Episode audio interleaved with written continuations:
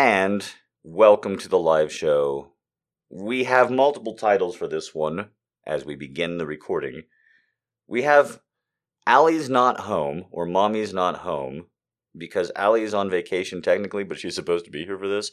But then there was a mix up in LAX. There was a mix up on the way in and the way out. So she got two vouchers and she's gotten to eat extra American food at LAX. And she kind of enjoyed it because Allie has a very good heart and soul. She's very patient. She's not like me. She's all like, Hey, boss, guess what? Stuck in another night. Eh? Life on the travel road, eh? Better get used to it. Uh, whereas when I get stuck or something and I have to send her a message and I'm like, hey, uh, just real quick, I'm going to be 20 minutes late to the show, but if a single person leaves in the 20 minutes that I'm going to be late because of traffic, write down their name, try and get their IP address, let's see if I can't go over to their house and burn it fucking down. Right? So we've got different like strategies to even each other out about performing, right? Like I'm very intense about it. Allie's saying, no worries, I and even it breaks us down and it evens us out.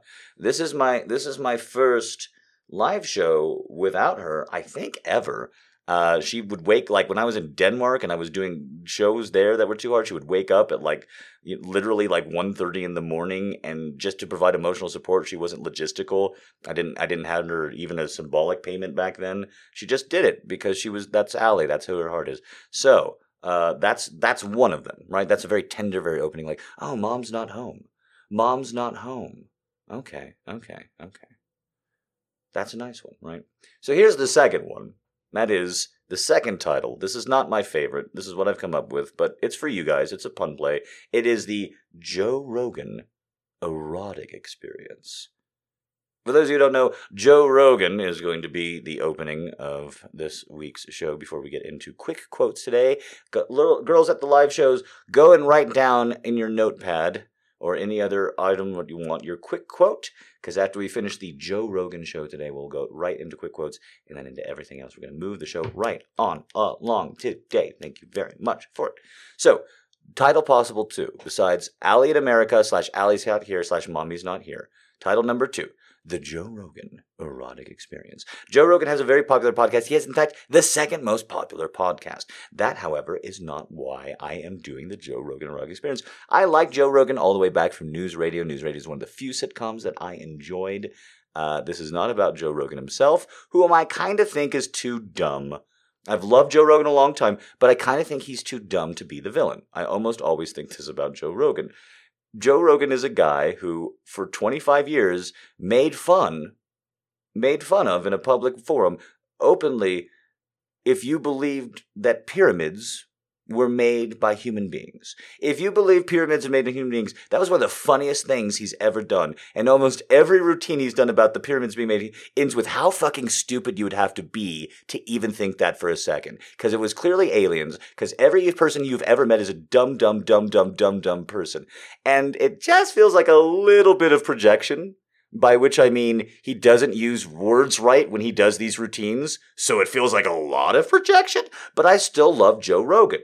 He's just too dumb to know the difference. If you bring a Jordan Peterson on who can use four syllable words, even if he sounds like a rejected fucking Muppet, Joe Rogan will hear all those syllables and be like, oh, this guy's got it. And there's just a problem. Now, this is going to get political for a second before I go into the potential third. I know, we're getting worked up tonight. We're going places.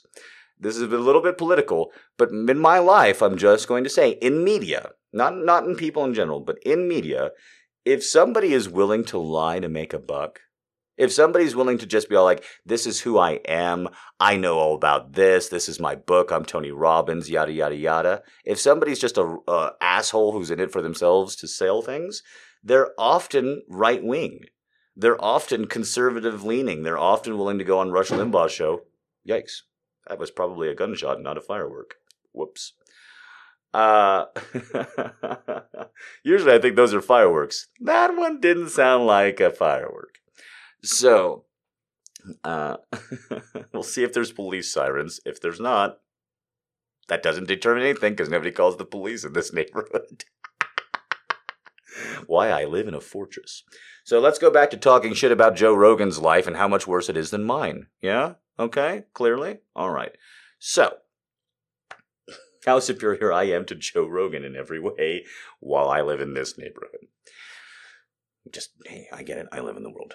So, uh, there's just a lot of like right wingers who are just willing to just say anything and then they'll just pretend they won't. A great example of this, he's been on Joe Rogan multiple times. He's the guy who got. Uh, he's the guy who made the Planned Parenthood video. That's what my audience is going to know him for. Most likely, James O'Keefe. James O'Keefe uh, is the guy who made the altered Planned Parenthood video uh, that that made it look like pimps were walking in and selling human uh, people to to various Planned Parenthood and selling the, the the edited footage. He's he's gone after Planned Parenthood multiple times, so you might be confusing or conflating one of the various quote unquote stings he's done against Planned Parenthood. He went against Acorn. He's he's been this conservative targeting liberal organizations, left wing, left leaning, uh, or even just again, Planned Parenthood is not a leftist organization. I'm a leftist. That's how I know. Planned Parenthood is just fucking medicine. And so every time one of these assholes like targets it because it's leftist, it really does incense me a little because I get mad when a pharmacy doesn't have the exact kind of pill that I want. I'm talking the brand, not the medicine. That would be bad. I'm saying like, no, I wanted Tylenol, not Advil. Right? That's how I feel about my medicine. And so if you're telling me as a woman that you would ever be okay with anybody saying like we're going to attack the organization where you get pap smears uh-uh it's just pure rotten sexism and you're a pure rotten person if you do it it's okay to hate planned parenthood i think that's fine you can be a good person and hate planned parenthood you can you can I believe that. You're wrong, but I believe that. It's when you cross the line and you say, I'm going to try and hurt them and take money away, and I'm not going to try and it because I know, because I know, because I hate. That's when you become a bad person. That's when you cross the line with me. And James O'Keefe is one of those. And Joe Rogan, when James O'Keefe comes on, just can't wait to. Like, yeah. He doesn't ask him any questions about it. He doesn't know. He doesn't get what something like an acorn does. Acorn's an acronym. It's gone. It was an Obama era kind of thing. And it's an acronym, which means it's five words, which means it's three more fucking words than Joe Rogan has read that day. So you're not to be able to fucking explain it to him. He's an idiot. And when you're a smart left wing idiot, or guy who can come on Joe Rogan's show because he thinks you're left wing enough to come on his fucking show, right? You are honest. And so when Joe Rogan starts like getting like annoyed because he can't understand you anymore, and he starts talking about, do you think ghosts have monkeys or monkeys are ghosts? Hey, Jamie, pull up the footage of that monkey ghost. Do you think a ghost monkey could take out a ghost man? Because it's mostly the body of a monkey that can take out a man. Jamie, pull up the fucking image of that monkey taking out that man. Do you think he died and became a ghost? When Joe Rogan starts doing that shit, if you're a good, honest scientist, you don't know what to say or do. You've been invited on Joe Rogan's podcast, and you're like, oh man, I don't, I don't. Oof. Uh, uh, Joe, that's a great question. I'm not really a biologist. so Joe invites left wing guests, but he also invites a lot of right wing guests, like Alex Jones and James O'Keefe, and just really shameless pieces of shit. Just really, you're tainted if you invite them on your show, period. You're putting yourself in a certain media category. And he invites them over and over again. Not only does he not ask them hard questions, but because Joe Rogan's just not on it. He's just, he doesn't quite get what he doesn't grasp. He doesn't get that his IQ might be lower than his guest. Ever. It doesn't really occur to him, hasn't in 25 years. Remember, Joe Rogan's stance is if you think the pyramids were made by human beings, you're the fucking rube. How could you possibly be so stupid? Okay? You gotta keep this mindset about this guy because when he brings the right wingers on, and he does over and over and over again, he'll be all like, Jamie, what about ghost monkeys? Ghost monkeys, I love fucking ghost monkeys! Alex Jones or James O'Keefe or whatever fucking David Duke or racist bullshit he has is like, ha ha, ha ghost monkeys. You know what monkeys remind me of? So there's white people and then there's wrong people. And like, it just, he lets them do it over and over and over and over and over again. And because Joe Rogan's a fucking moron, he will just be like, yeah, yeah, okay, okay. Like, unless somebody's all like, hey, Joe, black people are inferior to white people. In which case he's like, no, no, no, no advertisers, no like that. Me no stop, me stop, me stop. But if the fucking right winger is like, hey man, hey man, Did you know that black people are only 13% of the population, but commit 60% of violent crime? He's like, Really? Really? Can we look that up? Can we? Oh my God. Whoa. Whoa, what is that? I'm not racist. I'm not racist, but that's a number. Those are two numbers, and one of them's bigger than the other. And Joe's too fucking dumb. So Joe's not the villain of Joe Rogan. They're all the villains. I just want to be clear. I've loved Joe Rogan for a long time. Some people are allowed to be dumb. You don't have to have a high IQ to function in this world, especially if you're a white guy who's known for talking about white guys hitting each other better than somebody else can talk about white guys hitting each other. That's what he's known for. UFC, he's an announcer. That's what he's known for. And that's what his fans love. It's like, guys, there's nobody who could talk about people getting hit in the face better than Joe Rogan. And that's okay. All right? That's okay.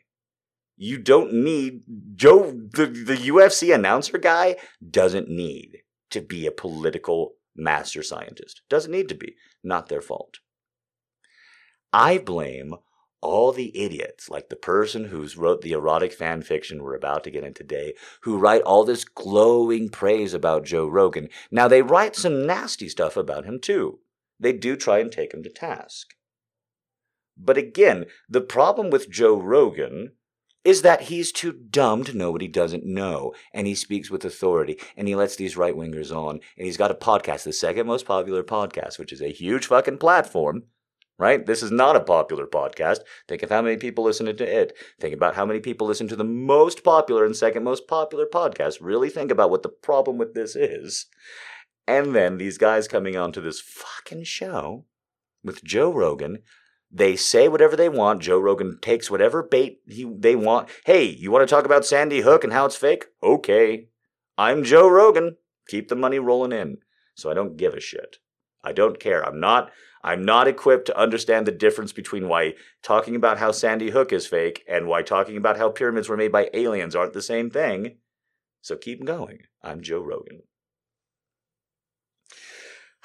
So all of these fucking people are on, and he doesn't question them, and he's got a very popular podcast. And I don't know if you know this, uh, if you've noticed this about Trump supporters, about the young men who go to right wingers like Jordan Peterson or Trump or the rest of them, but they're not really fucking great at telling fact from fiction.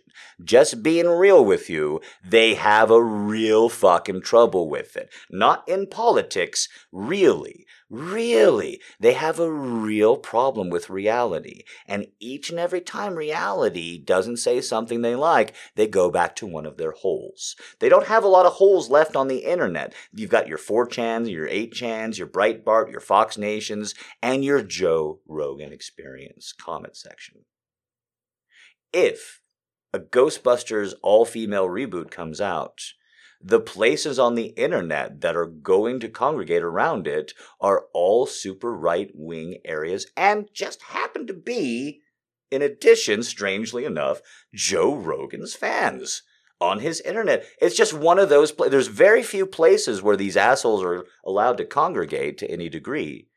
But Joe Rogan's experience is one of them. And another thing that these dumbasses do when they don't like a liberal guest or what have you, they make the numbers go bad. They go onto YouTube and they hit that down button, they coordinate. I don't want to hear that stupid fucking bitch talk, say the comments literally beneath those sentences. And so Joe Rogan doesn't invite women on. And Joe Rogan invites a lot of quote unquote thinkers on, which the erotic piece is going to get into today. Amazingly, out of 1,400 guests, there's almost no female thinkers. Oh, Oh, all the women he have on are fighters. Oh, oh, is that what Joe Rogan is comfortable hearing coming out of a woman's mouth? And why isn't it being reported out? So, Normally, that's fine because most every article written about Joe Rogan's podcast in the last three years, I read a lot of articles. I'm not just reading Joe Rogan's podcast, I promise. I'm an avid reader. All jokes aside, I read a lot. I read a lot of Atlantic. I read a lot of Vulture. I read a lot of AV Club. I read a lot. I like reading and I enjoy it. And I hope it comes across wink, wink, and how intelligent I can sound sometimes. And almost every single digest of Joe Rogan as a man, as an entertainer, is about the flaws, first and foremost, because it's very frustrating. We all wish we had this platform. We all wish we had the second most popular podcast. We all wish we could get the highest level sinkers because he does get Jack Dorsey from Twitter to come on his show twice in a two month period to grill him for hours on end. He doesn't do it successfully because Jack Dorsey has a three digit IQ, but he fucking tries, kids. He does his best twice. And the rest of us think, like, God, if we had a platform where we could invite Jack Dorsey on for, tw- I mean, come on. Me going three rounds with Steven Crowder? You tell me you wouldn't listen to me versus Crowder for two hours? Just asking him questions about why his stand up is not funny, which is what I would do for two straight hours. Just pull up clips of his failed stand up career for two straight hours where he would tell a joke and nobody laughed and then we dissect it to his fucking stupid face for two hours all the time because he's a big kind of buff guy. He's always like, I could beat up liberals, but I'm clearly like, his fucking head is the size of my bicep. So I would be the entire time just being all like, wow, I really hope you fucking physically challenge me, brah. Cause uh, this joke, here's why this joke is so fucking worthless. You had to become a right winger. You had to quit fucking stand up comedy. Don't worry, we've got another 27 examples, right? Don't you wish you had that? Somebody had that? But no, Steven Crowder only goes on episodes of Joe Rogan Experience where he can be all like, Joe, I don't hate women. I just, they need to realize that every time they intervene in the providence of men, they degrade the kingdoms of man and God. I don't hate women. They just won't stop talking and they only have value when they don't. Right? You hear me, don't you, Joe? Uh huh, uh huh, uh huh.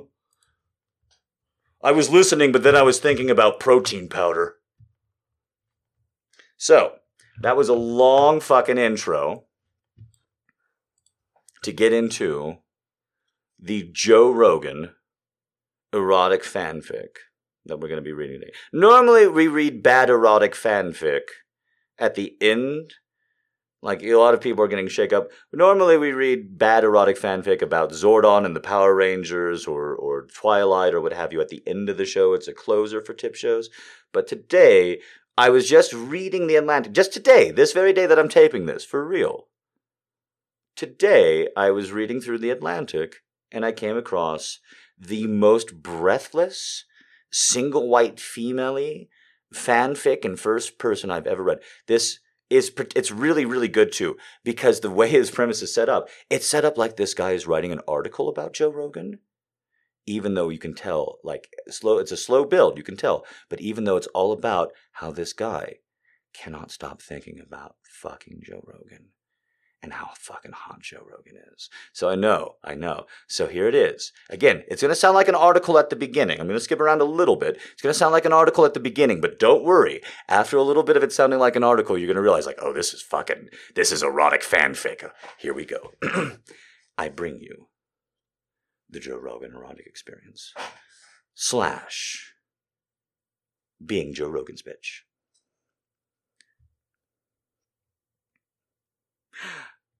Then I would go to the gym and crush it for about 18 to 20 minutes. Joe Rogan used to be a Taekwondo state champion. He enjoys grilling elk that he shot with a bow, and he works out with a maniacal zeal you'd expect from someone who has a favorite mushroom. Aside from the weed, which he very much enjoys and whose legalization he supports, and whiskey, which he enjoys maybe even more, and that's an awful, awful lot, Joe Rogan's body is a temple. Few men in America are as popular among American men as Joe Rogan. It's a massive group congregating in plain sight, and it's made up of people you know from high school. Guys who work three cubicles down, who are still paying off student loan debts, who forward jealous girlfriend memes, who spot you at the gym, single guys, married guys, white guys, black guys, Dominican guys, with only black guys among those three terms being lowercase. What a shocker from a Joe Rogan fan. Two South Asian, both capitalized, friends of mine swear by him. My college roommate, my little brother. Normal guys American guys. Rogan's podcast gushes like a mighty river of content, approximately three episodes a week, usually more than two hours per episode, consisting of one marathon conversation with a subject of his choosing. It's impossible to be a Joe Rogan completionist, so most of his fans pick from a few tributaries. The rest may as well not exist. Who can keep track?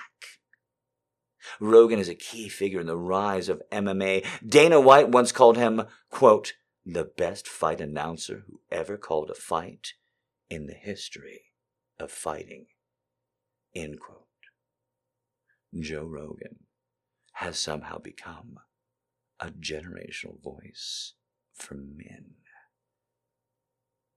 Rogan's courting guys who get barbed wire tattoos and fill their fridge with monster energy drinks and pre order their tickets to Hobbs and Shaw. Joe loves these guys, and his affection has none of the condensation and ironic distance many people fall back on in order to get comfortable with them.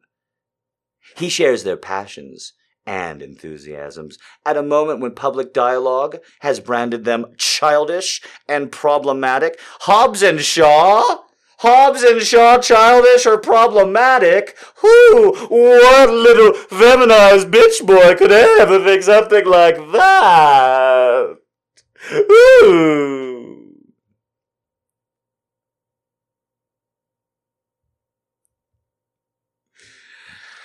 Most of Rogan's critics don't really grasp the breadth and depth of his community he has built.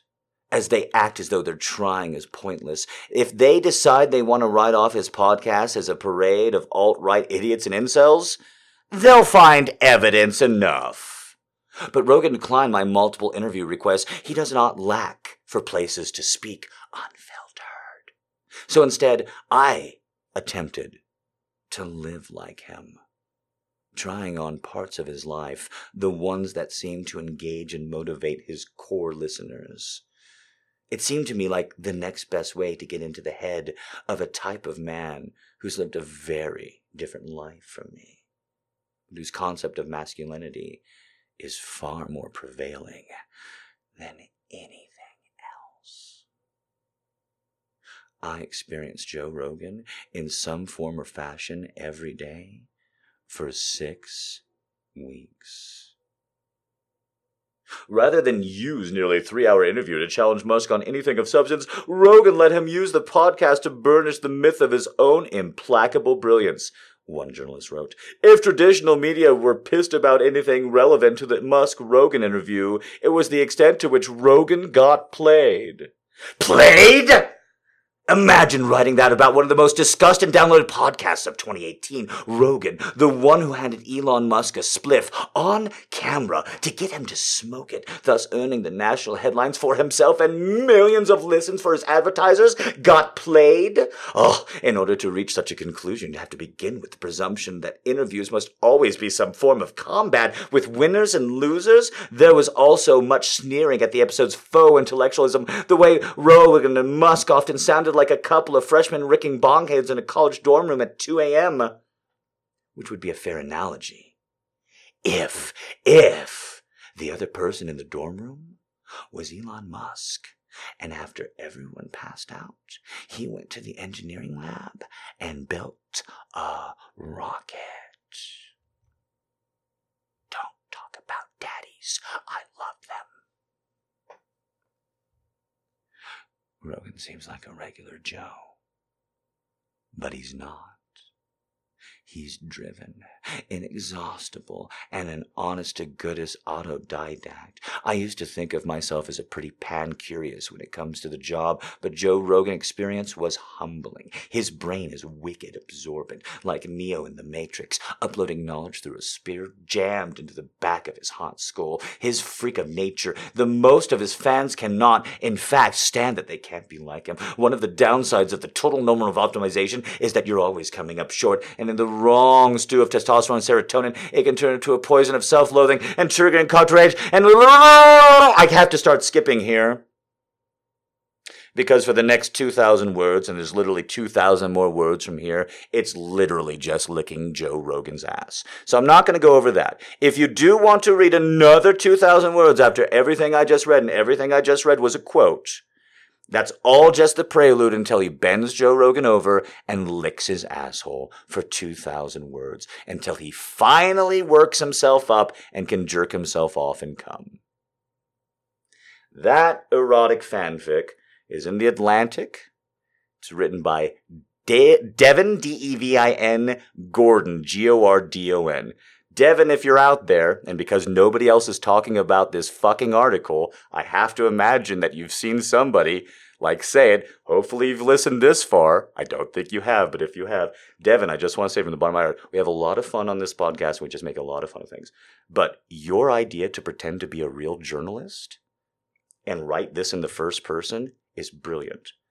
I didn't realize that you were pretending to be an actual journalist until like halfway through.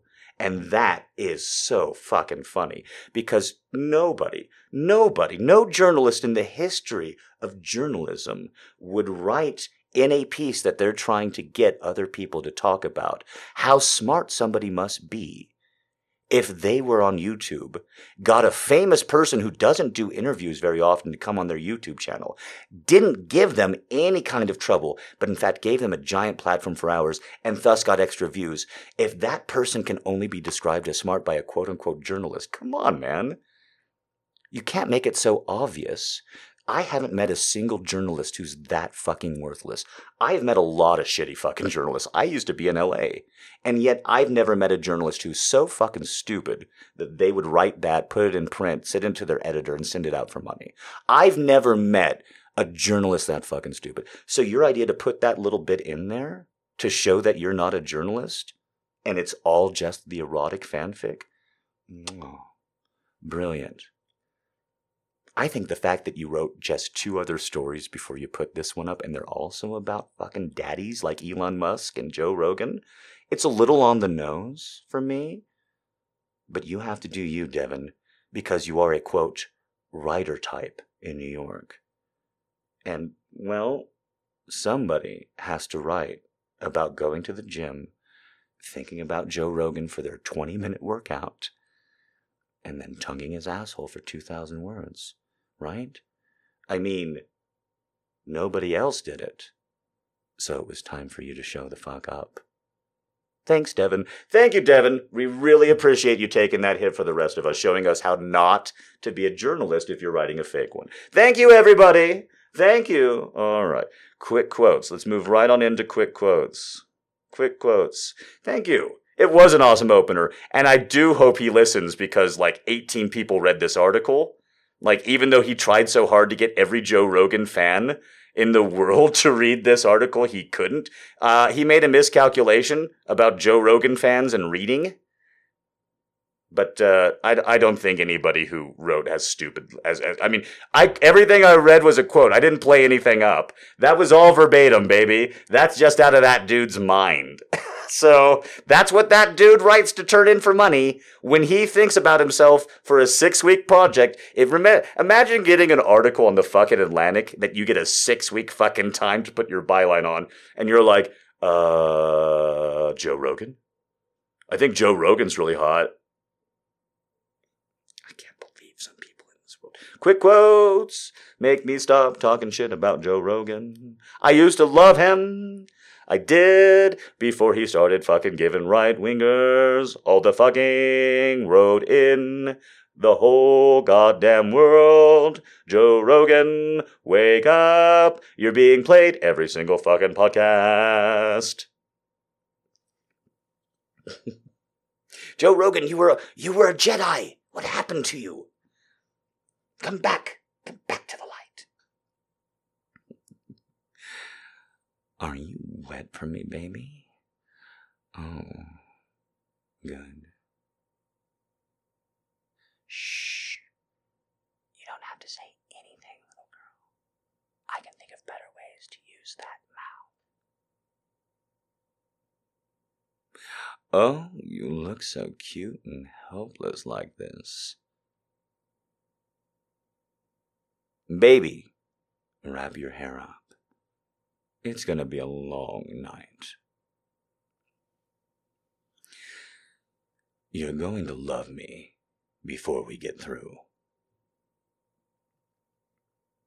Come and sit in daddy's lap, baby girl.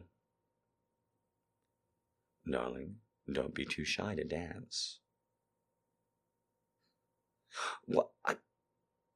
Burrito. Can't take it away. I saw it. You can't take burritos away from me after I see them. I'm like a child.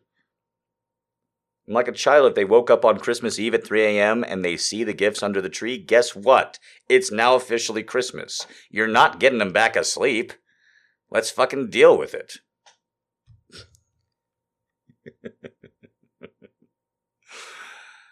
uh, come and sit on. Oh, wait. Baby girl, come ride daddy's cock. Kitty, so nice to see you. Thank you for coming out. Come here, little girl. Sit on my lap and let me molest those little girl tits. Welcome home, little girl. Now time to show Daddy just how much you missed him. Strip for me, baby girl. Daddy wants to put his hands all over you. Where do you think you're going? Come back here right now. That's it. Over my lap. All right, guys, we're finishing up quick quotes, moving on in because we've got a lot of great requests tonight, and we were here a little bit long and extra at the beginning because of the Joe Rogan erotic experience. Slash, still haven't come up, I haven't decided yet. Slash, being Joe Rogan's bitch. Being Joe Rogan's bitch. Leaning towards it, being Joe Rogan's bitch. I always miss Alex every time she's not around. You're doing your best, and I'm so proud of you, little girl.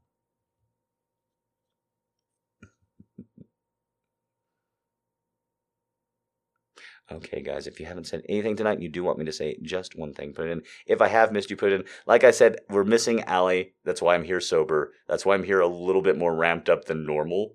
The weed's not here to stop me. It's just Jack. There's no weed to calm me down or even me out. There's no booze or anything. There's no, well, there's a little bit of caffeine, but not enough to. This is just how daddy wakes. This is why daddy doesn't drink caffeine normally and why he's doing weed all the time. This is just who he is. I wake up and I'll read something and I'm like, you know what I can do? I can write 10,000 words faster than you can write 1,000 words. And I can write all 10,000 words about why your 1,000 words are stupid. I can do that every day. But I don't want to, so I want to smoke a lot of fucking weed because my God, you know what people think as an attack on them for some reason?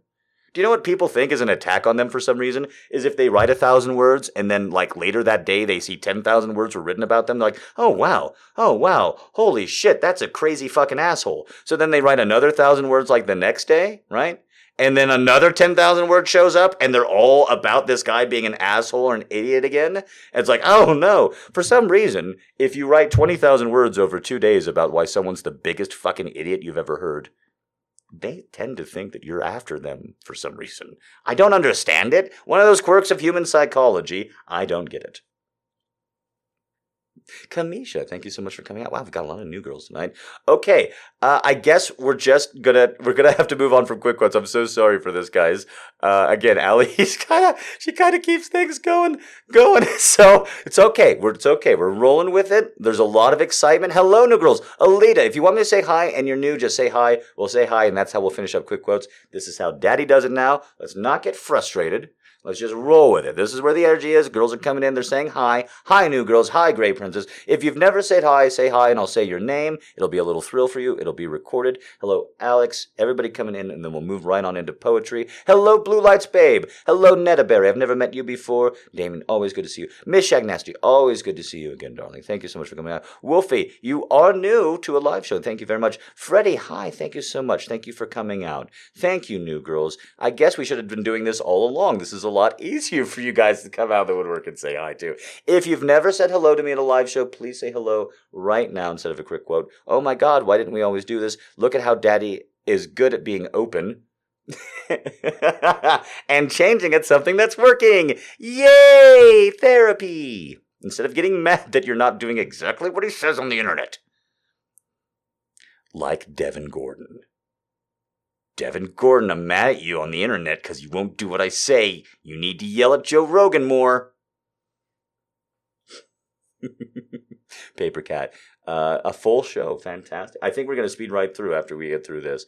All right. New girls, thank you so much for coming out.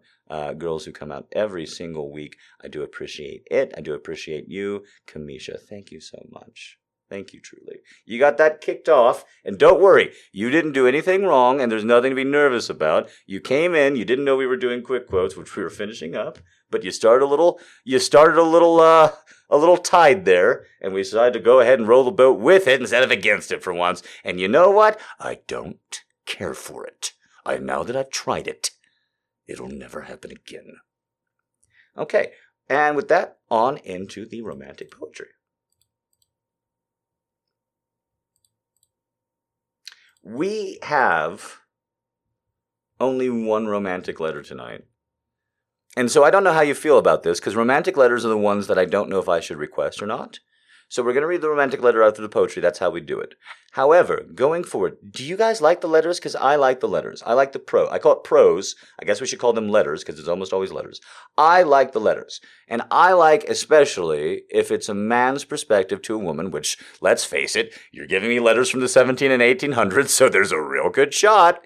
I'm not saying women weren't literate back then, but some of them got killed for it. So, uh, it's almost always a man's perspective. And it is nice to read these great men and the way that they express it. When a great man, quote unquote, expresses his love in a great way, it's nice. It is. And I like that. When Abraham Lincoln's all Abraham Lincoln about Mary and he's all like, oh, although your consternation gives me constipation or whatever it is, and, you know, I don't know how to, I don't know how to ad lib Lincoln. All right. Like he had problems. And you read it, you're like, okay, I get it. Yeah. But like when we read about like one of these like really strong men or like these captains or generals or something or these kings or the dukes and they're just like, I miss you. I don't just mean your tits either. I miss you. I'm not gonna see you for three days. Ah, the overmorrow. I want to see you in the morrow, not the overmorrow. There's something to it for me. I get a little thrill every time. I keep thinking, like, what's so strange about this one is that when I, that's right, overmorrow. That's a real word. Hasn't been used in 125 years, but it's a real one.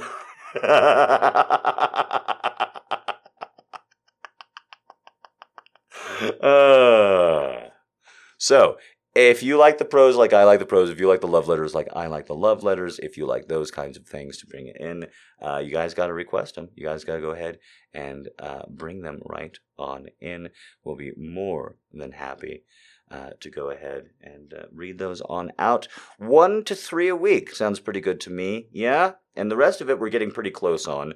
Um, I'm trying to figure out like how to how to get this done. So for two weeks now in a row, I've prepared stuff for the tip show, which is kind of mind boggling to me because for years I never prepared anything. I would do a little opening monologue, like in the shower or whatever, right?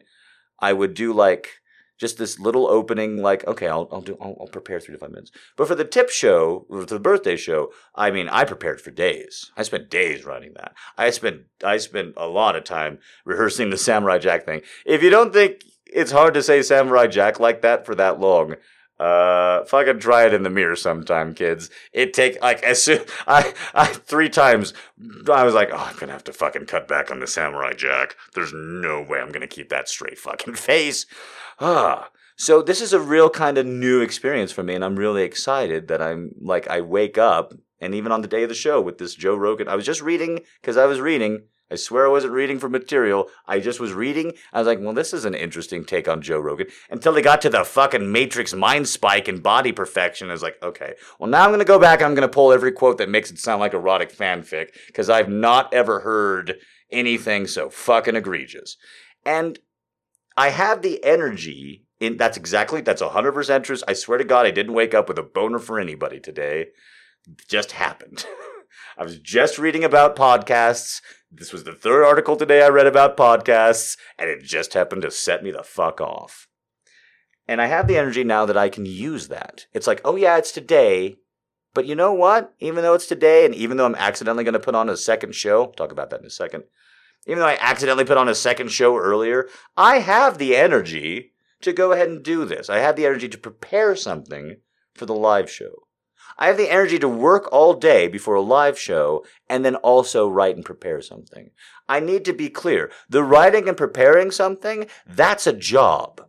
I know, because I've done it for fucking money. That's a job. The whole, I'm going to take information and synthesize it is not only a job that people do, but you generally have like 20 of those assholes per Jon Stewart. No joke. For every Sam Bee you have on stage, you've got 20 assholes like me who are reading the Joe Rogan experience, trying to figure out how to turn it into jokes for Sam Bee. Not because Sam Bee's not funny. Sam Bee's fucking hilarious. Her and her husband are both fucking riots. But because nobody can figure it all out, because it takes a lot of energy, because when you're mad about something, and almost every one of these jokes a political left wing news person makes, which is what I'm kind of trying to be a little bit uh, with my Joe Rogan riffing tonight. I don't know how successful I am. It drives us nuts. If you see a Jon Stewart yelling at Mitch McConnell and making jokes and making jokes, it's because Mitch McConnell has infuriated him. Just like this Joe Rogan article infuriated me. And that takes energy. And I'm bragging on myself a little bit here before we get into it, but I feel fucking fantastic. I did a full show. I'm doing a full show now. I'm writing. I'm consuming information. I get the idea. I just get the idea of my ass. Like, hey, man, you should do this tonight. You're not gonna want to. You're not gonna feel this way in two days. You're not gonna be mad at this Devo Gordo, or the fuck his name is, in two days. Devi Gordy is not gonna be on your radar in three weeks. Like everybody else, you know, you looked him up. It was real fucking hard to find him. I'm sorry if you're still leaving Devin Gordon. I'm not, because you're such an easy fucking target. Because nobody will defend you.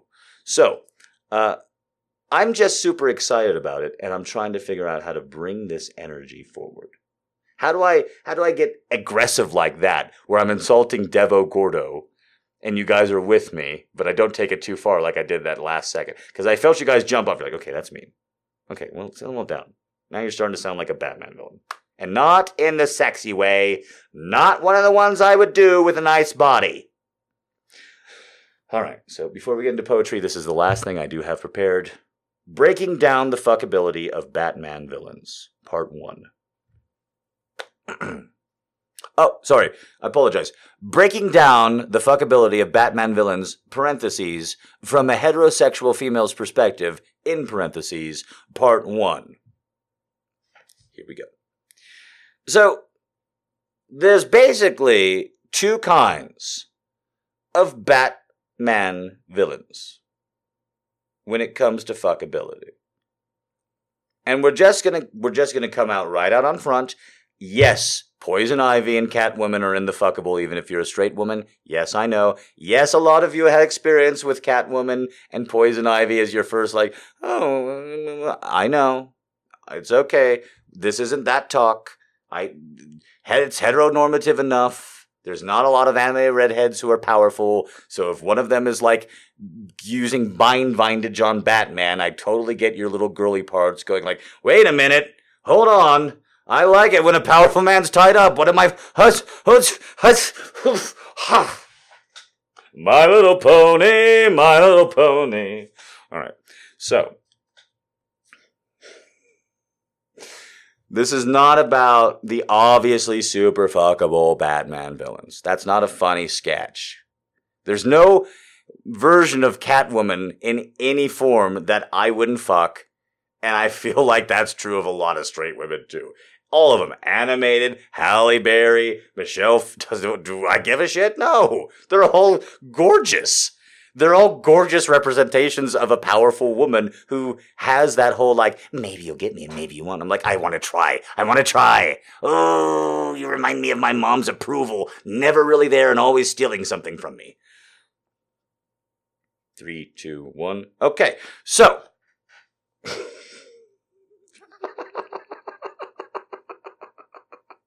It's not about those. This is about some of the harder Batman villains that you really have to think about. This is also not about like a Batman villain like Solomon Grundy. There's not a lot of Solomon Grundy fuckers out there. I don't believe you. For those of you who don't know, occasionally, not often, occasionally Batman will have a huge melee with a nine foot tall Jewish zombie from the 1800s. Yes, really. Yes, really. Yes, really. Yes, really. And remember that every time somebody tells you that Marvel movies are the silly ones, or that Marvel comic books are the silly ones, because for 40 years, Batman has been fighting a giant Jewish zombie from the 1800s who is mentally incapacitated. This isn't like a giant Jewish zombie from the 1800s who's coming up with high-end schemes. This isn't like a Moriarty zombie. He's literally a zombie, and so he just walks around punching stuff, and he says his name over and over again. He just walks around. All iterations of Solomon Grundy is Solomon Grundy walking around going, Solomon Grundy! Money! And this dumbass fucking jerk of a jock named Batman, like taking his can of Zima, looking at the fucking nerd going around his fucking goddamn city, and like, not today, nerd, and just like jump kicking Solomon Grundy in the face with his 17 digit IQ or sorry, his, his his IQ of 17, not 17 digit. That'd be very smart. He'd be very smart. We'd all have to fight Solomon Grundy if that was the case. Batman would be doing some great stuff. But he's not. This is just an idiot zombie that Batman's running around. It's a nine foot tall. Sometimes he's 13 feet tall. He's always at least eight feet tall. But sometimes he's literally three times the size of Batman. Sometimes he's literally like 18 feet tall, Solomon Grundy, in some of the panels. Sometimes Solomon Grundy's hand will be capable of grabbing all around Batman's torsos and arm and throwing him with that one hand, which is like a King Kong hand? Because you have to really like, ele- like, I know, don't worry, we're getting to the fuckability. I'm just trying to talk about the bodies real quick. I'm just trying to say there's a nine foot tall, rock hard like he's got Solomon Grundy's got fucking abs for days. You didn't think they worked their cores like that in the 1800s, especially I'm just going to say, especially Jewish traveling salesmen. I'm just going to say it. Go ahead, come at me, Jewish traveling salesman from the 1800s. I'm here. You're not going after Joe Rogan, so I feel like I'll probably be safe but he's got a fucking like six pack plus the other two. He's got like the side up, but nobody's gonna fuck him because he's a giant dead zombie. No, no one's gonna fuck Solomon Grundy. So this is like the in betweens, all right? This is the I'm definitely not fucking Solomon Grundy. That's that's out.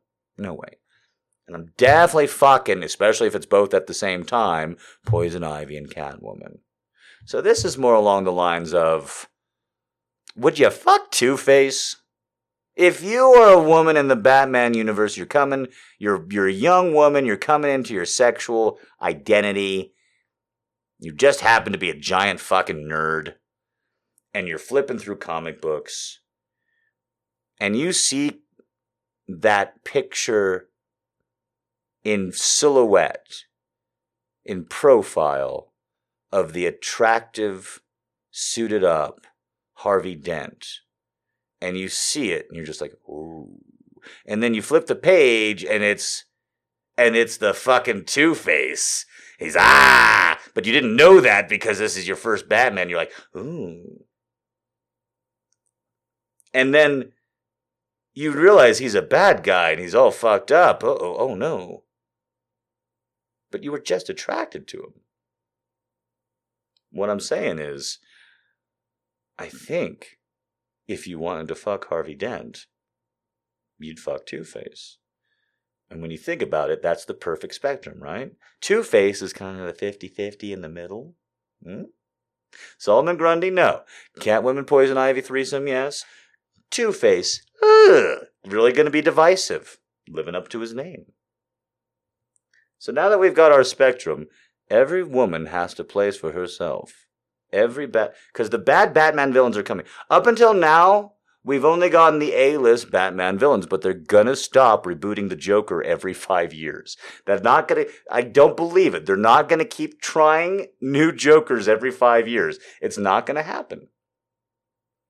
So now that we're getting down to some B-list Batman villains, I just want to confirm you guys about what's a coming for you. And question, do you want to fuck him? Okay. First Batman villain you probably don't know about Man Bat. Batman fights a villain called Man Bat. Man Bat is a villain who's a scientist. Most of Batman's villains are scientists. Man Bat gets some bat DNA. You think that he's trying to be Batman or something with this backstory? He is not. It's just a coincidence. There's just a lot of bats around New York City slash Gotham in this universe for some reason. So he gets in and he becomes a giant werewolf, except instead of a werewolf, he's a bat. And then him and Batman fight to some various degrees. Now, let's just go ahead and go over the downside. One, giant angry bat. That's not great. Okay? I get you. That's the downside. Let's just talk about it right away.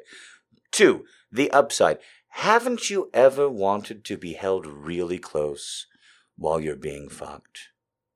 Possibly while hanging from a ceiling. Doesn't that just sound really just the arms all the way around you and holding you real close while you're being fucked from behind, and you just happen to be enwrapped inside of a thin pulsing membrane known as a wing hanging from the bottom, hanging, hanging top down off the goddamn ceiling just feeling his giant bat cock ram into your pussy from behind as you scream, Fuck me! Fuck me! Fuck me harder than bat pussy! No? Okay. And that's on that side. Okay. Okay. Up next, Mr. Freeze. This one's going to be very divisive. Okay, okay. Let's just let's just let's just get it out of the way. He's still hung up on his ex-wife, all right? So that's going to be a huge problem for a lot of you. I know. He won't stop talking about her. He won't stop fucking talking about his ex-wife, and that's going to be a law, a real mood killer for you. Also, he's not big on cuddling. He's not big on cuddling, and also, I'm pretty fucking sure he's just going to turn you into a block of ice. He's he's pretty much got one move. people people like that villain a lot more than I do. People think I'm going to be a Mr. Freeze guy for some reason. I am not a Mr. Freeze guy. I think that this is a terrible idea for a villain. What was that? I'm still sad about my ex-wife. Better go kill 20 policemen. Mr. Freeze, were you gonna fuck him? Are you gonna fuck him? Now, if Mr. Freeze, hold on, hold on, hold on. You're not gonna fuck Mr. Freeze. But Mr. Freeze isn't gonna fuck you either, because you'll die if he fucks you. You'll die if he fucks you. So he's not gonna fuck you either. But he is a scientist. Again, Batman fights a lot of fucking scientists. But he is a scientist. So what if he, because everything he does, he's kind of like the Aqua Twins, everything he does is like, I'm a supervillain, but the power of ice. It's a Wonder Twins reference. What if he invented an ice fucking gun for you? Because that's what he does. He has like 50 different ice fucking guns that do different. He's like, I will make an ice gun that will blow the doors off that prison. I will make an ice gun that'll freeze Gotham. I will make an ice gun that will uh, stop Batman's shoes. But like, what if he makes like like a gun, like a pneumatic gun? And He presses a button, and this perfectly formed, just for your pussy. He's a scientist. He's really good with ice. He's measured your pussy with a 3D printer, and he's capable of making a gun where the perfect sized ice cock comes out. And he just wants to look you in the eyes while he takes his ice cock gun and just he inside you. And so you're lying there on your perfectly sterile silver scientist table because that's where he lives in most of the fucking comic books. Maybe there's some penguins around. And this perfectly designed pneumatic, it's not going to be too cold. It's ice, but it's not going to be too cold. Guys, this is a guy who freezes human beings in blocks of ice where there's no oxygen or warmth, and they're fine days later. So he's totally capable of making an ice dildo that doesn't freeze your puss. Okay? Okay? Don't go too far with it. Your puss is gonna be fine. He's a scientist. He's staring over you at the table, he's using the pneumatic gun on you, and he's just looking at you, and he's just all like, yes, yes, yes. Oh, yes, that pussy. That pussy. Yes. Yes, that pussy. That pussy like Nora's. Oh, I love your pussy the most since Nora's pussy. Oh, oh, if I could only be back in Nora's pussy.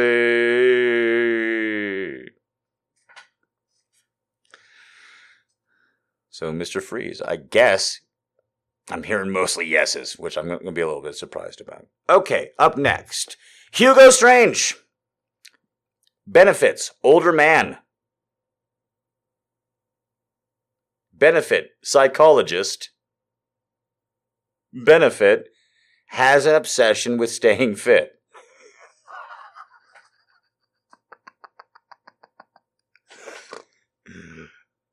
Downside, much like Devi Gordy of today's Joe Rogan experience, he does seem to be obsessed with Batman a little bit. There's a lot of like notes on Hugo's uh, refrigerator that are just all like, Bruce Wayne is the pinnacle of mankind. Oh, if only I could be like Bruce. How could I be more like Bruce? How could I be more like Bruce? Bruce is so sexy. How could I be more like Bruce? So, he's a little bit older than Batman. He's a little bit older than Bruce Wayne. He is. He's just a few years older. He's an older man. He got his, you know, he got his psychology degree. He started his own practice. He's a very successful doctor. But he does have Batman's kind of body right? He does have Batman's. He's like he looked at like Batman's routine, his qualities. He's like, oh shit, and he started working out like Batman, doing Batman stuff. And so like when you go home with Hugo Strange and you're gonna fuck him, get a little strange from strange is how I say it.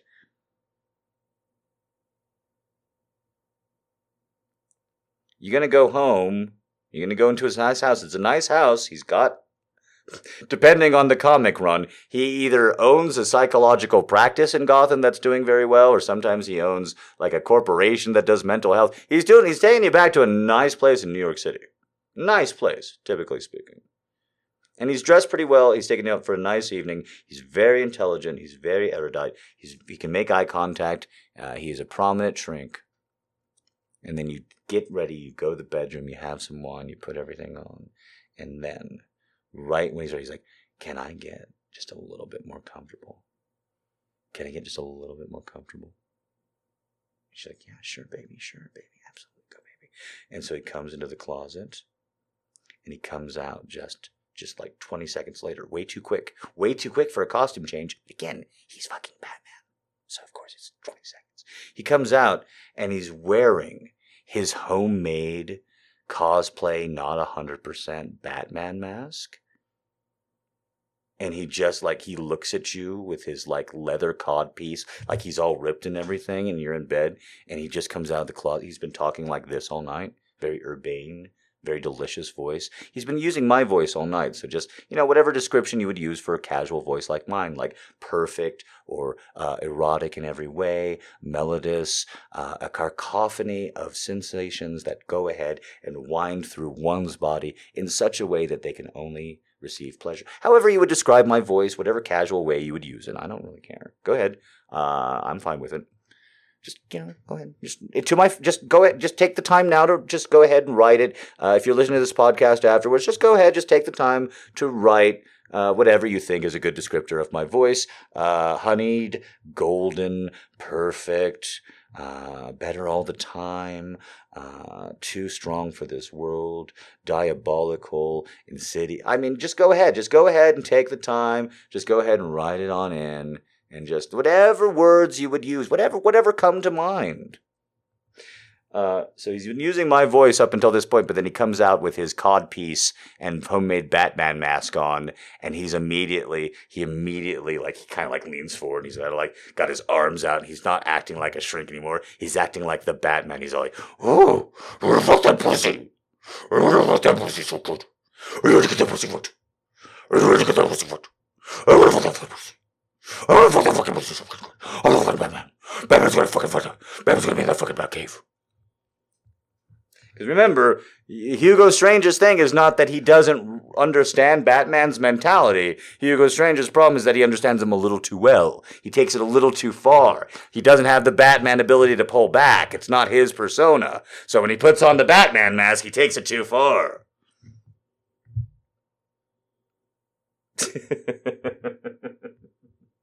All right, Hugo Strange. I'm only hearing yeses. Turns out older men with a little bit of an obsession with Batman are are oh, I'm only hearing I'm only seeing yeses at the live show. Only yeses. Everyone said yes to Hugo Strange. And so because every single girl said yes to Hugo Strange and that's all I'm seeing, that's all anyone said and because nobody comes to a live show, you cannot prove otherwise. Weird. Weird. Weird. Maybe you should come to a live show and see for the yourself. Uh the entire this is actually a very good live show with a huge audience and everybody's in a good mood which is why i'm teasing people. But just because every single woman who came on the live show right now i was going to stop there. I thought that was enough of a routine for you guys. I thought i had done enough work for one evening but because every single one of you would fuck hugo strange weird. Every single one of my fans would fuck hugo strange weird one last batman villain that kind of fits the same mold. Since you're all into older men with a Batman obsession, one last villain that fits that mold Ra's al Ghul. Since you all have a daddy fetish, apparently, let's just go ahead and break it down. He's got a, he's a complicated fucking character. There's a lot of pros and cons on the Ra's al Ghul. I'm going to be using mostly Ra's al Ghul from Batman the Animated Series with some supplements from the comics. I'm not using Liam Neeson. Just leveling with you, because if I use the Liam Neeson version of Ra's, none of this is going to make sense to you if you've seen those fucking movies. So we're using mostly the, mostly Batman backstory from the show, a little bit from the comic books. Fuck Liam Neeson. So, you know, it was real hard to say fuck Liam Neeson before he talked ran- about trying to randomly kill black people on the street because he had a bad day. Since he said that, I can say fuck Liam Neeson I don't get nearly as much pushback for some reason. It's crazy. I hope every celebrity that I ever have a problem with just one day is just like, you know what I'm going to confess on camera today? Horrible race crimes, horrible racism. oh, you don't know about Liam, Liam Neeson? You've avoided that firestorm? You lucky fucking. Oh, that was a complicated day for me. I love Liam Neeson. I have seen the one with the wolves 20 times. I had a lot of fucking feelings. I've seen the one with the wolves more than the editor. All right? Liam Neeson versus the Wolves was my drunk movie for a year. I'm called the Gray Knight because of that movie. All right? not really. No, not really. I just really liked it. And Liam Neeson fights wolves with his hands. What's to not love? Oh.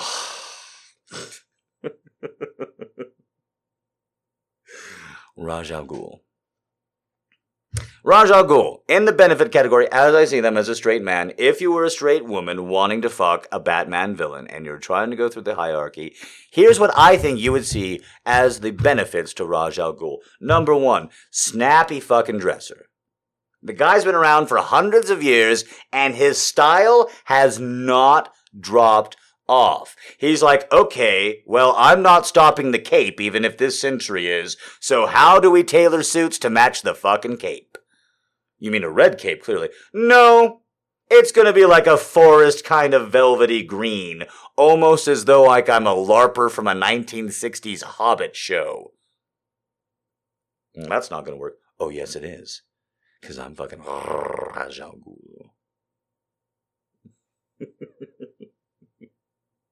Number one, snappy dresser really takes care of his body. Number two, 600 years old, doesn't look a day over 60. Addendum, so long as he doesn't get too stressed out or he isn't fighting one of the more magical Batman villains and he doesn't have to use more of his magical energy than he contains in his body because he uses a magical side. So, anyways, just go ahead. We're just going to move past all that. Number three, why a heterosexual woman would consider a consensual sexual relationship with Ra's al Ghul. Ready? He loves his daughter. It's unquestionable that he loves and puts a priority on his daughter, her happiness, what she wants. He does. He respects her as a person. He respects her counsel. He put her in charge of something and not in name only. I mean, a lot of dads say, hey, one day, little miss, you could grow up and run this business of international assassins and compulsive fucking first fire. A lot of dads say that when they start a business out and they have a daughter instead of a son all of a sudden. But very few dads put their six year old daughters in a situation where they have to kill or be killed, just like they were, just like they were when they were six, so that they can run the business one day. that's that's dedication. I need you to think about that. I need you to think when you were six, what is the thing that your dad did to spend time with you? Because he was teaching his six year old from the age of six. He was thinking, you know, I love her so much. I think she can take over the family business. Did your dad love you that much? Because he didn't just think it, he was acting. He's like, God, what do I need to do? God, what do I need to do? What do I need? How do I teach her? How do I teach her to live in my world? And then as he cut his steak, he was like, wait a minute. Wait a minute.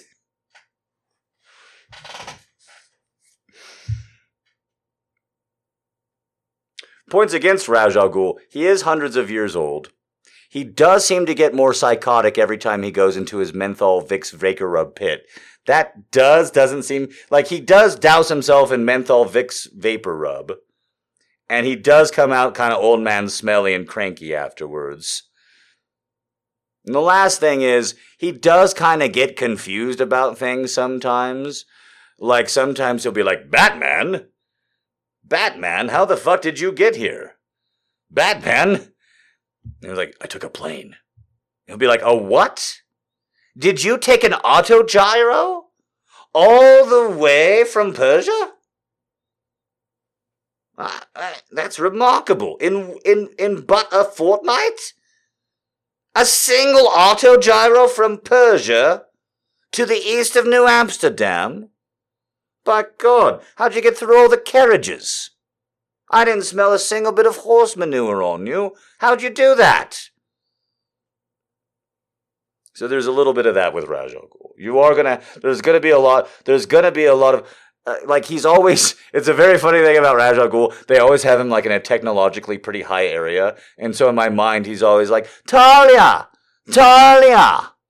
This is how I, if I was like to voice him, this would, this would be my Ra's al Ghul voice. Talia! I can't, I can't put the news on. I can't figure it out. I have the remote and I've pressed the power's on the TV, but I can't get the news on. Talia. Talia, how do you do it? Talia, how do you how do you switch how do you sw- the screen's not working. Talia, get off your Nintendo.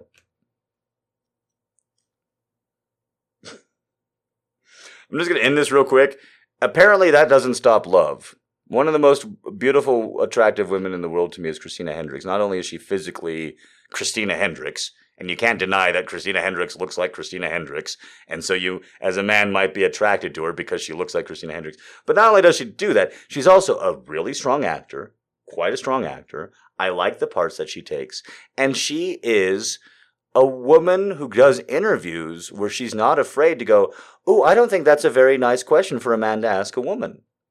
And she does shit like that constantly in real time to powerful men's fucking faces. And that takes a lot. There's some people in Hollywood who came to Hollywood who have like a family dynasty. There's a lot of money in their back pocket, you know? But she's not one of them. And so every time she's gone out of her way to be like, uh, you know what? Women are actually treated really bad today, right now. And that has to be talked about. Every time she does that in the middle of an interview, there's some casting director who's like, ooh, I don't know if I want to be associated with that. So it takes a lot of bravery, and I respect it. And so I respect and enjoy Christina Hendricks. She's just very attractive. Christina Hendricks has been married for a decade now to the Snozzberry guy from from Broken Lizards Super Troopers. For a decade now.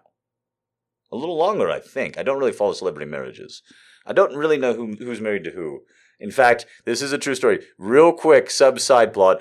I saw a, ca- a magazine cover yesterday and I thought it was a joke because I knew that they had just married. I just saw that Miley Cyrus had divorced Liam. I saw the magazine and I thought it was a joke. I really did. I thought it was like, oh, I've seen one of the joke tabloids that doesn't have a real. And then it was a Us Weekly at the top. I was like, oh shit.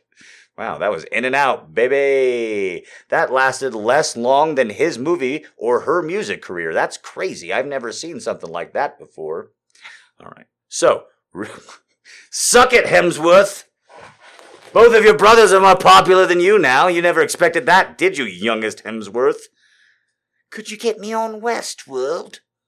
Do you think you could get me in the MCU? I can't seem to catch a break lately.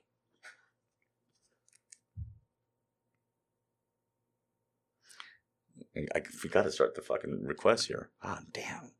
Fucking, I'm having such a good time. I'm having such a good time. I hope you are too. I love the fucking live shows.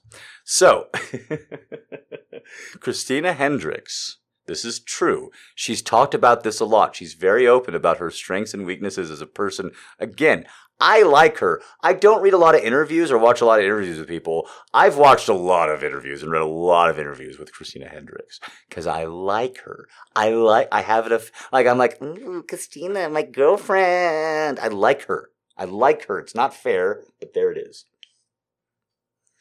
And she talks about how she's married to the Snozzberry guy and how he controls her whole fucking life. And if you read that and you're like, come on, that's exactly my reaction to. I'm like, no, he doesn't. that dude doesn't tell you what color a wall is when you're wrong. He controls your life? Let's find out. And so she talks about how she's always traveling for work and what have you. And it's very sweet, although if you read between the lines, she is saying, like, I get a lot more work than my husband. But we'll skip that aside because I think she's actually being very, very nice in this interview in particular. And she's talking about all the travel she has to she has to come back home and all that kind of thing.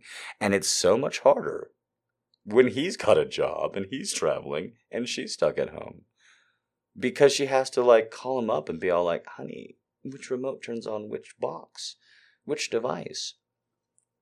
And whenever I hear some, whenever I see hear that somebody in their own house has an electronic system that they can't use to use in their own way, that just boggles my mind. Because why is it there? Fucking Marie Kondo, that shit. Get, replace it with one that you understand. It's not that hard. You're using it. How can you live in a fucking world? How can you live in a fucking world where you have a TV, you want to watch TV, but you press a TV button to the best of your ability, and you're like, "There's no TV." Shit.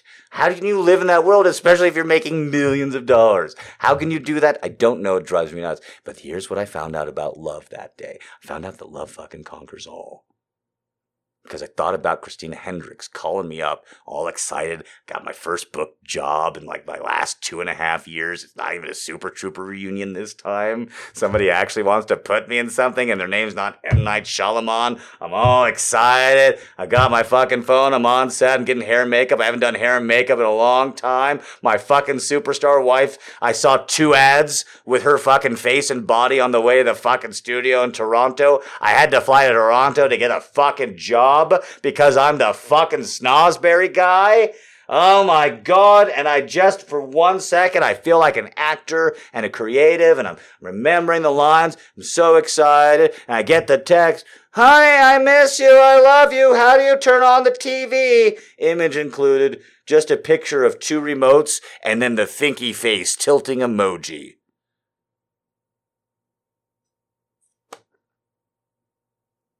And I think about getting that message. And I think about how I would respond to if that came from some of my exes, like right before I was getting to work or all that. I think about like how I'd respond. And there's a lot of them where I would turn into Mr. Freeze and just ignore the fuck. I will resume this conversation when my work for the day is complete, send. Power off.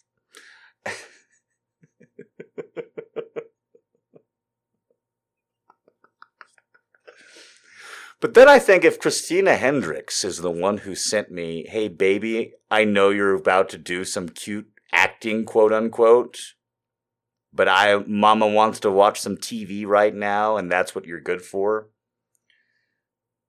I think about that text, getting that text from Christina Hendricks. And I think about what my response would be. And I think about what Christina Hendricks makes per year and what she looks like naked, probably. And I start thinking, what is the best way to type via text the exact instructions that Christina Hendricks needs to turn on the fucking TV? what is the quickest and most concise way to get this woman what she needs? so that I can go home at the end of this work trip and fuck Christina Hendricks with the TV that I've turned on, most probably playing in the background. Okay, guys, here we go. Let's get on into it. Finally, an hour and a half into the fucking show. Oh, I better hit, hit record. I did hit record. Yes, 75 minutes into the show. Let's get into the show. All right, here we go. I was so nervous because Allie's not here and she reminds me, let's get a lip uh, link for. Oh my God. Let's get a lip for Tinks out, guys. Lip for Tinks. Is that going to become a running gag? Lip for Tinks. I feel even worse saying that because I, no joke, I tell you, I read a lot. I just read a thing about the fucking, like, the unknown. I've read a lot about the Stonewall riots because they fascinate me. Because I lived, I mean, I did PFLAG in the 90s, and even then, homosexuals were like, don't, don't fucking, like, make too big of a noise. They'll drag us to death behind a car. So we're gay, we're proud, but being proud and being gay in the 1990s in the American Southwest involves a pride shirt and then another shirt over that so that nobody can see that and beat you to death. Like, so Stonewall and hearing all about the Stonewall riots and all that kind of like, what? In the 70s it was that powerful? And so i've read a lot of things and i just read something about the stonewall riots and tinks or twinks was in fact in that article and why the fuck can't i stop saying tip for twink? Lip for twinks! Link for tips. Link for tips. Not tip. Not lip for twinks dude Link for tips. Let's get a link for tips. Link for tips. I'm going to have to think in my mind about the protagonist of the Legend of Zelda games in order to say this right. I'm going to have to think about the protagonist of the, of the Legend of Zelda games, which is, of course, Zelda, the girl in green who goes around with the sword to go and rescue the princess. And if I think about if I think about All right, let's get right into it. Did you think I was a city big enough for a weekend getaway? I am the town surrounding it. The one you've never heard of but always pass through. There are no neon lights here. No skyscrapers or statues. But there is thunder, for I make bridges tremble. I am not the street meat. I am homemade jam, thick enough to cut the sweetest thing your lips will touch. I am not police sirens. I am the crackle of a fireplace. I'd burn you, and you still couldn't take your eyes off me because I'd look so beautiful doing it. You'd blush. I am not a hotel room. I am a home. I am not the whiskey you want.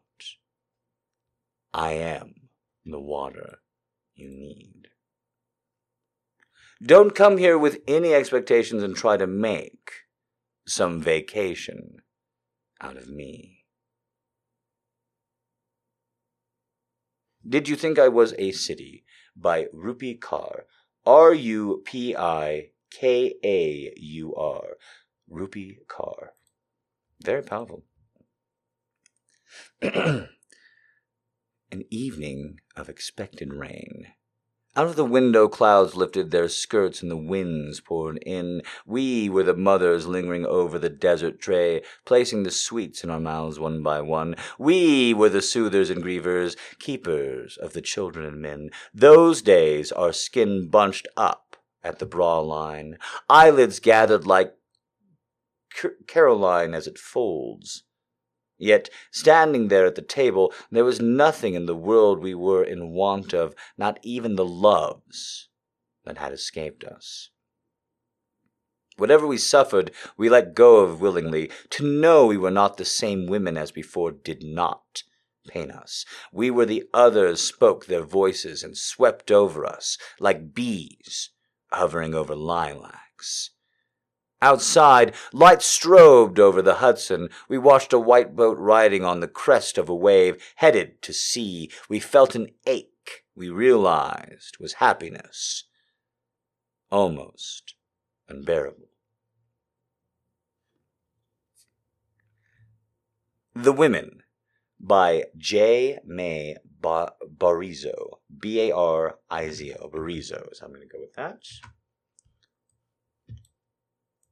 Very interesting. I don't think we've had one about sisterly love. That didn't seem like it was about romantic love to me. Maybe it was. Maybe that was just a one time reading here. That kind of seemed more about sisterly love to me, though. So that's always nice to get. okay. Oh, my love is like a red, red rose that's newly sprung in June. Oh, my love is like a melody that sweetly played in tune. So fair art thou, my bonny lass, so deep in love am I, that I will love thee still, my dear, till all the seas gang dry. Till all the seas gang dry, my dear, and all the rocks melt with the sun, I will love thee still, my dear, while the sands of life shall run. And fare thee well, my only love, and fare thee well awhile, and I will come again, my love, though it were ten thousand mile.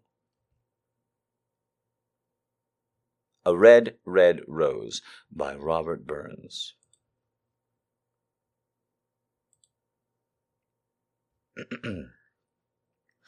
Every time I think of you, my heart wants to tear up of its natural self and create a formation of feeling that occupies it just by a little thought of you. You mean so much to me. Sometimes words are just words, and the meaning behind them sometimes seems less, but my eyes can never fail to tell the truth. From my soul within comes out the joy you brought into my life. If only there was a better definition of love, then how I would not feel so normal. Deep inside my soul carries all the treasures that amounts to a lifetime of happiness. And I believe in the feelings which our souls produce, and with that love for you is a guarantee. Wherever life takes us, my spirit will always connect to yours.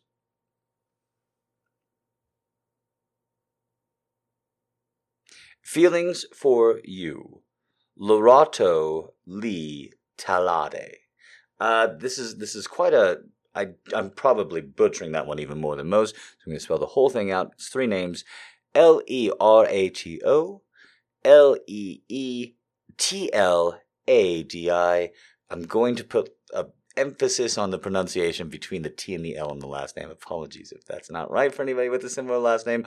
Lorato Lee Talati is what I'm going to go with it as. There's a lot of ways to pronounce that one though, so apologies. Really lovely. Real stab I'm taking. I'm on fire. I can feel the heat coming from my skin as I think of your touch, your kiss, your taste. The passion rises from a spark to become a blaze as I look into the depths of your bottomless blue eyes. My hands long to touch you, my lips to kiss you, my arms to hold you. My mouth is dry in anticipation of your taste. I'm fueled by the sight of your naked body standing before me, from your head to your feet. I long to possess you. From head to my feet, I long to be possessed by you. I ache to feel your body over me, under me, surrounding me. Every caress, every nook, every crevice aches to be filled by you. Fill me with your heat, your desire, all that you possess. Take from me all I need to give. Look into my eyes and see the need you have released, the freedom you have granted, the door you have unlocked with the only existing key. Take my passion, David, and grant me yours.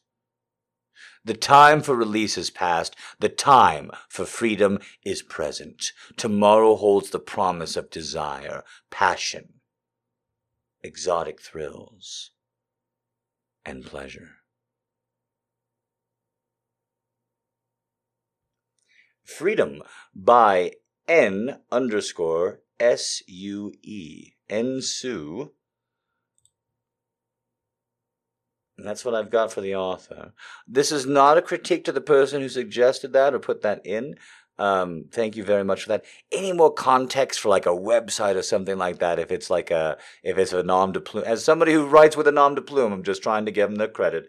Uh, but great poem. Thank you very much. It's just, I don't know if we can find Ensu like that. Uh, but it would be great if it's like Ensu on Literotica or whatever.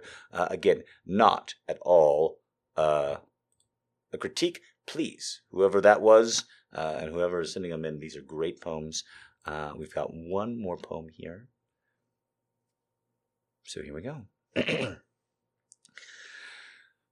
Dream on, for dreams are sweet. Do not awaken. Dream on, and at thy feet pomegranates shall be shaken. Who liketh the youth of love to morning? Tis like the night in truth, rose colored dreams adorning. The wind is soft above, the shadows umber. There is a dream called love. Take thou the fullest slumber. In lithe, soothing stream, thy tryst thou slakest. Sleep, sleep, till sweet to dream. O weep then thou awakest. Uh, I don't think I hit that one as well as the other was. That was Dreams by Paul Laurence Dunbar. Paul Laurence Dunbar. It's uh, very fun, very fun, but I don't think I quite hit that one as well as the others. Embarrassed. We're going to have to put Dunbar on the eventual uh, redemption list. Because uh, I did Dunbar dirty. Oh, hey, AK. Thanks for sneaking in. Always good to see you, darling. It's always lovely when somebody sneaks into a live show when they're on the other side of the world, and so you know they're sneaking in at like five thirty in the morning. Always very flattering to see a familiar face do that. Every last time. Mwah, back to you, darling. New girls, there's been a million new girls who have said something uh, before we get into the prose because we are done with the poetry.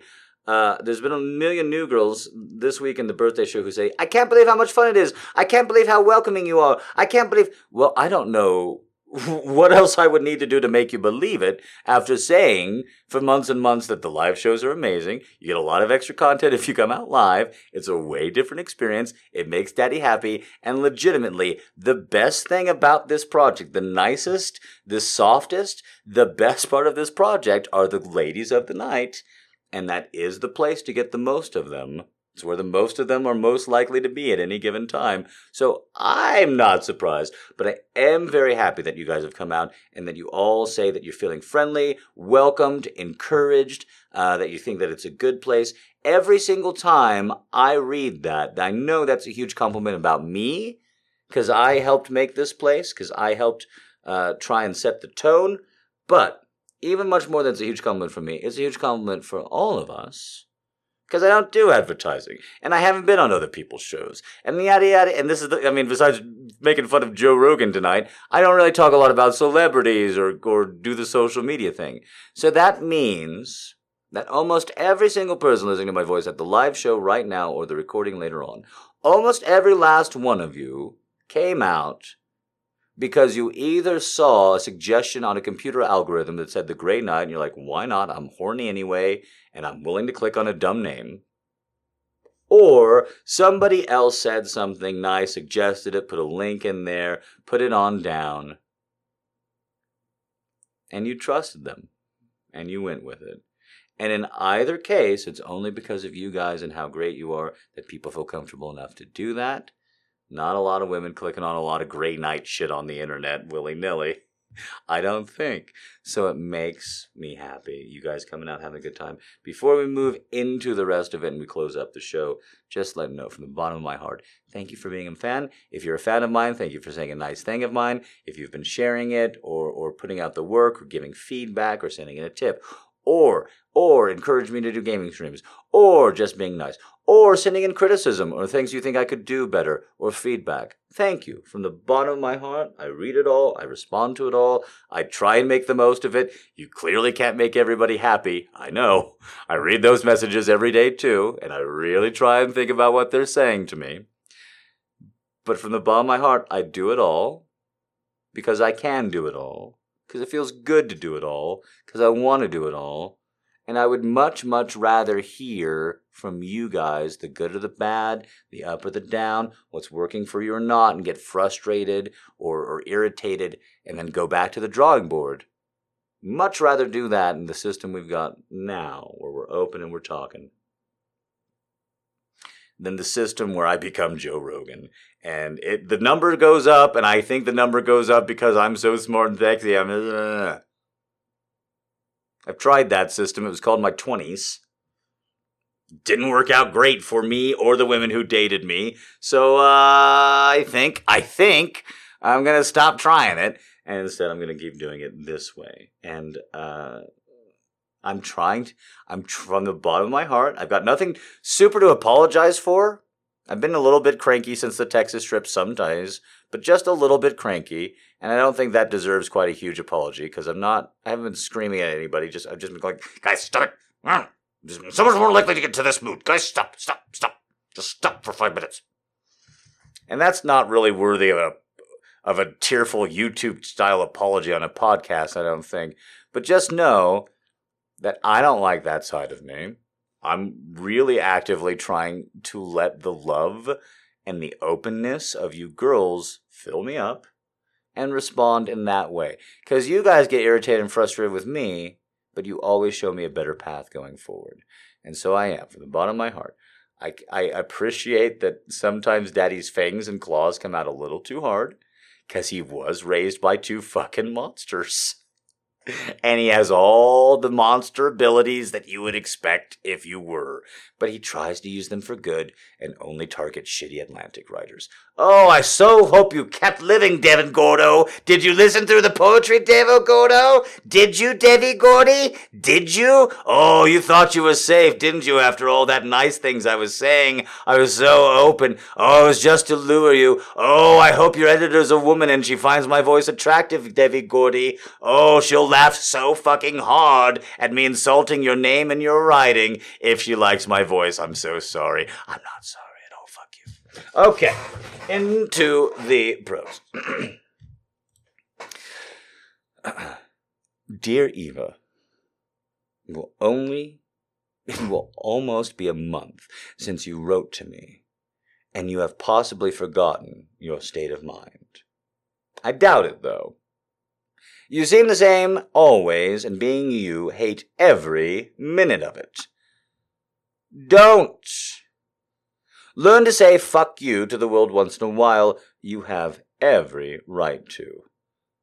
Just stop thinking, worrying, looking over your shoulder, wondering, doubting, fearing, hurting, hoping for some easy way out, struggling, grasping, confusing, humbling, stumbling, rambling, tumbling, bitching, moaning, groaning, hair splitting, eye poking, finger pointing, long waiting, evil kneeling, besmirching, grinding, grinding away at yourself. Stop it and just do. From your description and from what I know of your previous work and your ability, the work you are doing sounds very good. Drawing clean, clear, but crazy like machines, larger and bolder, real nonsense. And that sounds fine. Wonderful. Real nonsense? Do more. More nonsensical. More crazy. More machines. More breasts, penises, whatever. Make them abound with nonsense. Try and tickle something inside you, your weird humor. You belong in the most secret part of you. Don't worry about cool. Make your own uncool. Make your own, your own world. If you fear, make it work for you. Draw and paint your fear and anxiety, and stop worrying about big, deep things, such as to decide on a purpose and a way of life, a consistent approach to even some impossible end, or even an imagined end. You must practice being stupid, dumb, unthinking, empty. Then you will be able to do. I have much confidence in you, and even you are tormenting yourself. The work you do is very good. Try and do some bad work. The worst you can think of, and see what happens, but mainly relax and let everything go to hell. You are not responsible for this world. You are only responsible for your work. So do it. Don't think that your work has to conform to any preconceived form, idea, or flavor. It can be anything you want. Anything you want it to be. But if life would be easier for you if you'd stopped working, then stop. Don't punish yourself. However, I think that is so deeply ingrained in you that it would be easier for you to just do.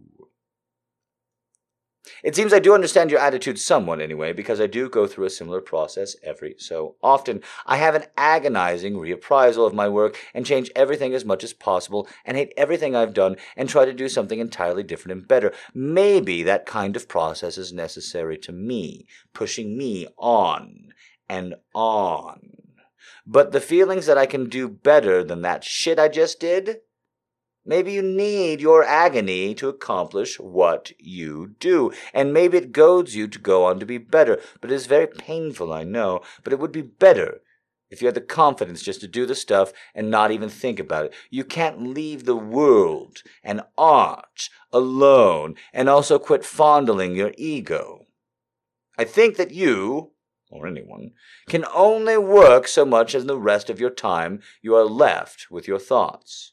But when you work, or before you work, and have to empty your mind and concentrate on what you're doing, after you do something, it is done. And that's that. After a while, you can see that you are somewhat better than others, but also you can see what directions you are going. I'm sure you know all that. You must also know that you don't have to justify your work, not even to yourself. Well, you know I admire your work greatly, and can't understand why you were so bothered by it. But you can see the next ones and can't. You also must believe in your ability. I think you do. So, try out the most outrageous things you can. Shock yourself. You have the power and ability to do anything. I would like to see your work and will have to be the content, to have to be content to wait until August or September. I have seen photos of some of Tom's new things at Lucy's. They are impressive, especially the one with the rigorous form, the simpler ones. Let me know how the shows are going and all that kind of stuff. My work has changed since you left, and it is much better. We'll be having a show May 4th through 9th at the Daniels Gallery. I wish you could be there. Much love to you. Sol. Sol LeWitt to Eva Hesse. I'm so glad you guys enjoyed it. I enjoyed it very much as well. Tip me more because I'm having issues with my shock mount. And that's what that was. That's why there's some chair noises as well because of a shock mount issue. Well, more chair noises than normal. As I move you into position, just like if we were actually about to fuck. Gotta get you right where I want you.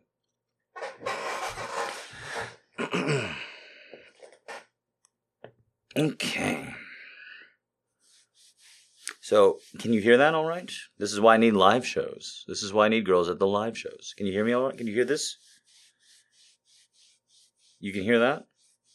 Now, my question is you can hear that real well. What is that?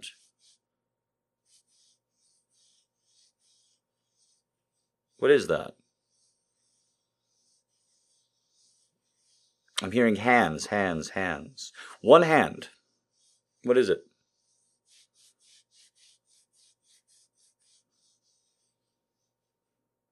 How about this? I make it clear? What's that? No, I'm not scratching my beard. This very clear sound you can hear is the sound of knuckles rubbing over my chest.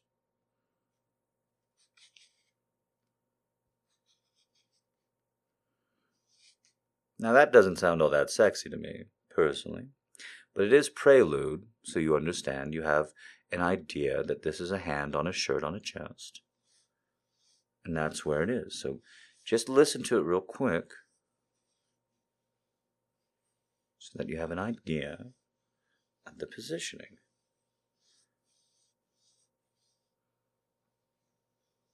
Do you think you have a good mental image? Good because this is what I wanted you to hear.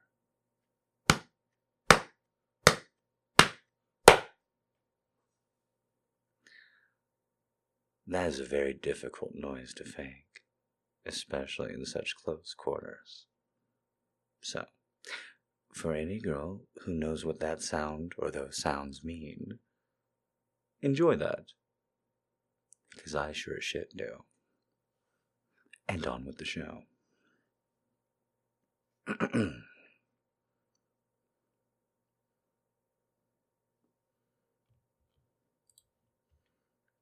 Billy sat at the bar with his friends and told yet again now he had seen her.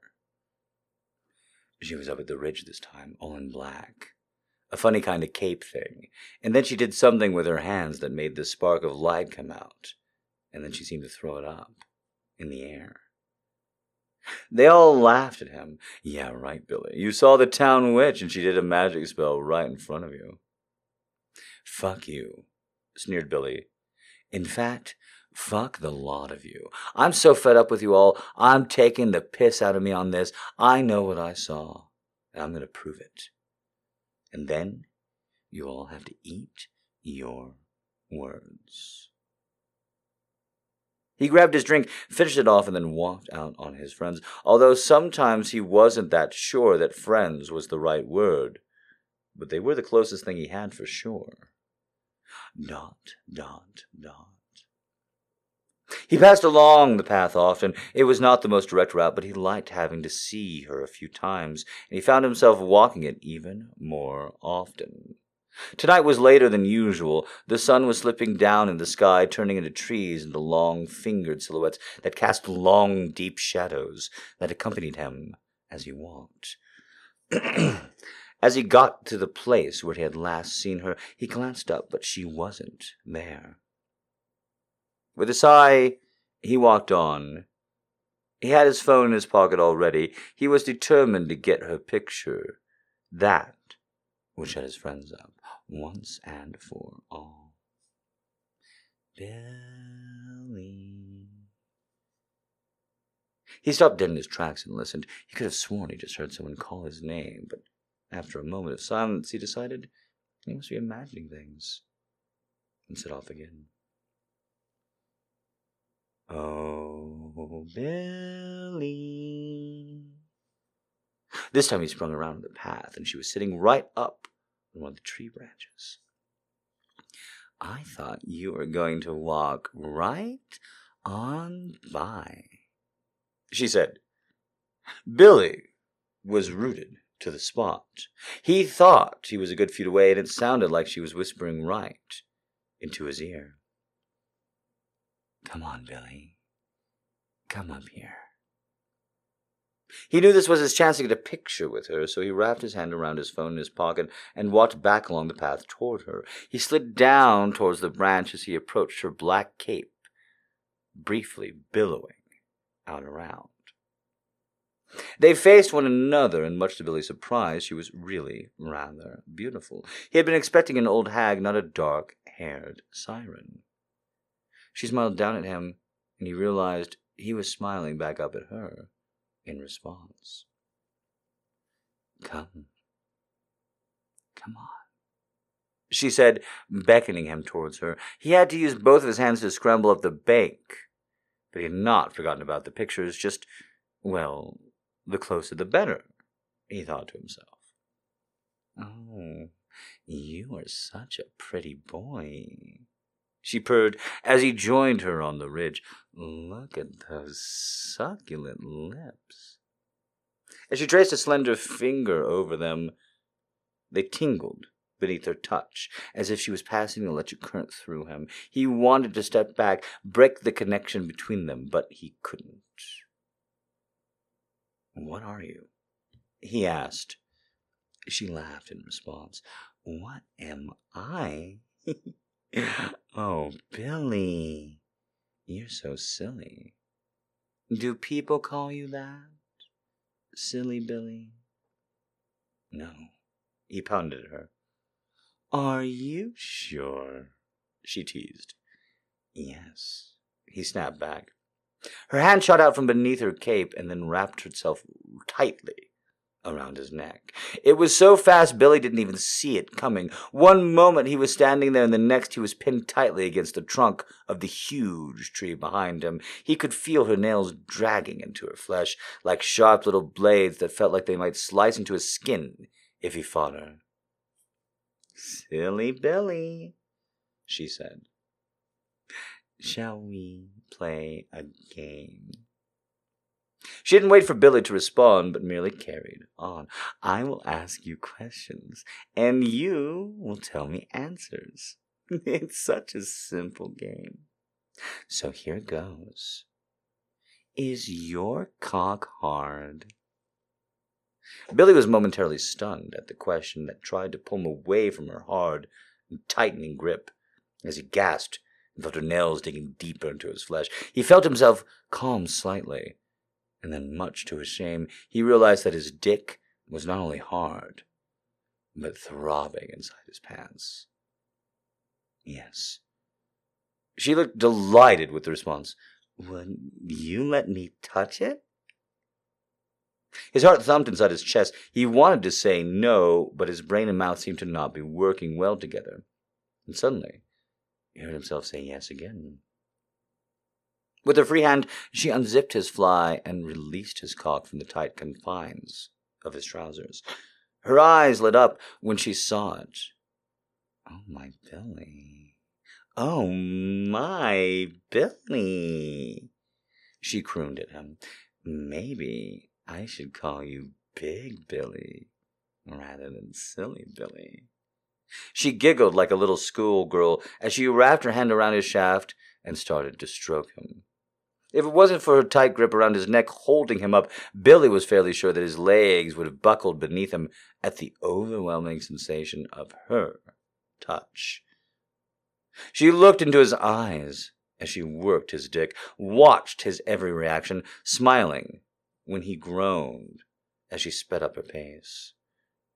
Am I doing it right? She asked with faux wide eyed innocence. Billy's only response was a strangled moan. Oh, I'll take that as a yes. She replied and continued to pump away at his cock. Do you want to come for me, Billy? She finally asked. He tried nodding, but her hand on his neck made it almost impossible. I need you to say it, she said. I have to hear the word. Yes, I want to come for you. He groaned at her as she let herself go of his penis, and she cocked her head to one side, contemplating him. And then she reached out with just one single finger and drew the nail along the underside of his full shaft. It felt like fire, and he cried out. Say it, Billy. Tell me. Just say it, and it will be yours.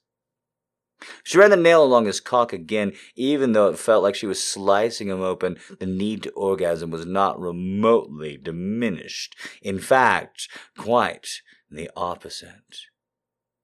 Please, he rasped out, please, yes, I want to come for you.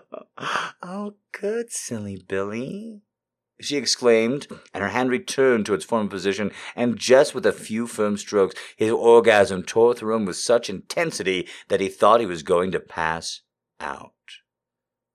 Her hand left his, and she muttered something incomprehensible to Billy, and then he was on his knees, panting and gasping in front of her. Looking up, she seemed to be tucking somewhere away beneath her cloak. Billy suddenly realized now that this was his moment. He reached into his pocket, drew out his phone, and swiped at the screen, desperate to get the camera mode up and ready. He tried to get to his feet, but his legs didn't quite seem to be working, and the next thing he knew, he was tumbling down the embankment with a laughter ringing in his ears. Eventually, he came to stop down the path. He came to look back up at her, and she was silhouetted against him. The sparkle of light shimmered at the end of her finger. He held up the camera and took the shot. Some time later. I did it, he said as he banged his phone down on the bar in front of his friends. I got the picture. Definitive proof that I'm not making this up. This shit is right here on my phone, he declared. They all looked at him in stunned silence. Of course, it was Alice who spoke first. She was such a bitch. You're full of shit, Bill. No, I am not. And he grabbed his phone and found the camera. See, look. He said, and he turned it all to face them. There was a silence as they all peered at his device. You nearly had me convinced for a moment there. Teased Alice as the group all laughed in response. Are you fucking blind? Billy challenged. Look, she's right there, sparkly finger and all. He jabbed at the screen and then turned it to face him. His heart stilled in his chest at what he saw. Everything exactly as it had been the sun, the trees, the clouds, but not a trace of her. He looked at this image multiple times on his way back. She had been there every time. And now she was gone. Hey, Billy, what'd you do to your neck, man? asked Jack as Billy sat at the bar nursing a pint of lager his friends had bought him when he had collapsed the pail and shaking at their feet. Billy reached up and touched the marks on his neck. They felt hot and tender to the touch, and much to his shame, his cock twitched in his pants as he ran his fingers over the marks.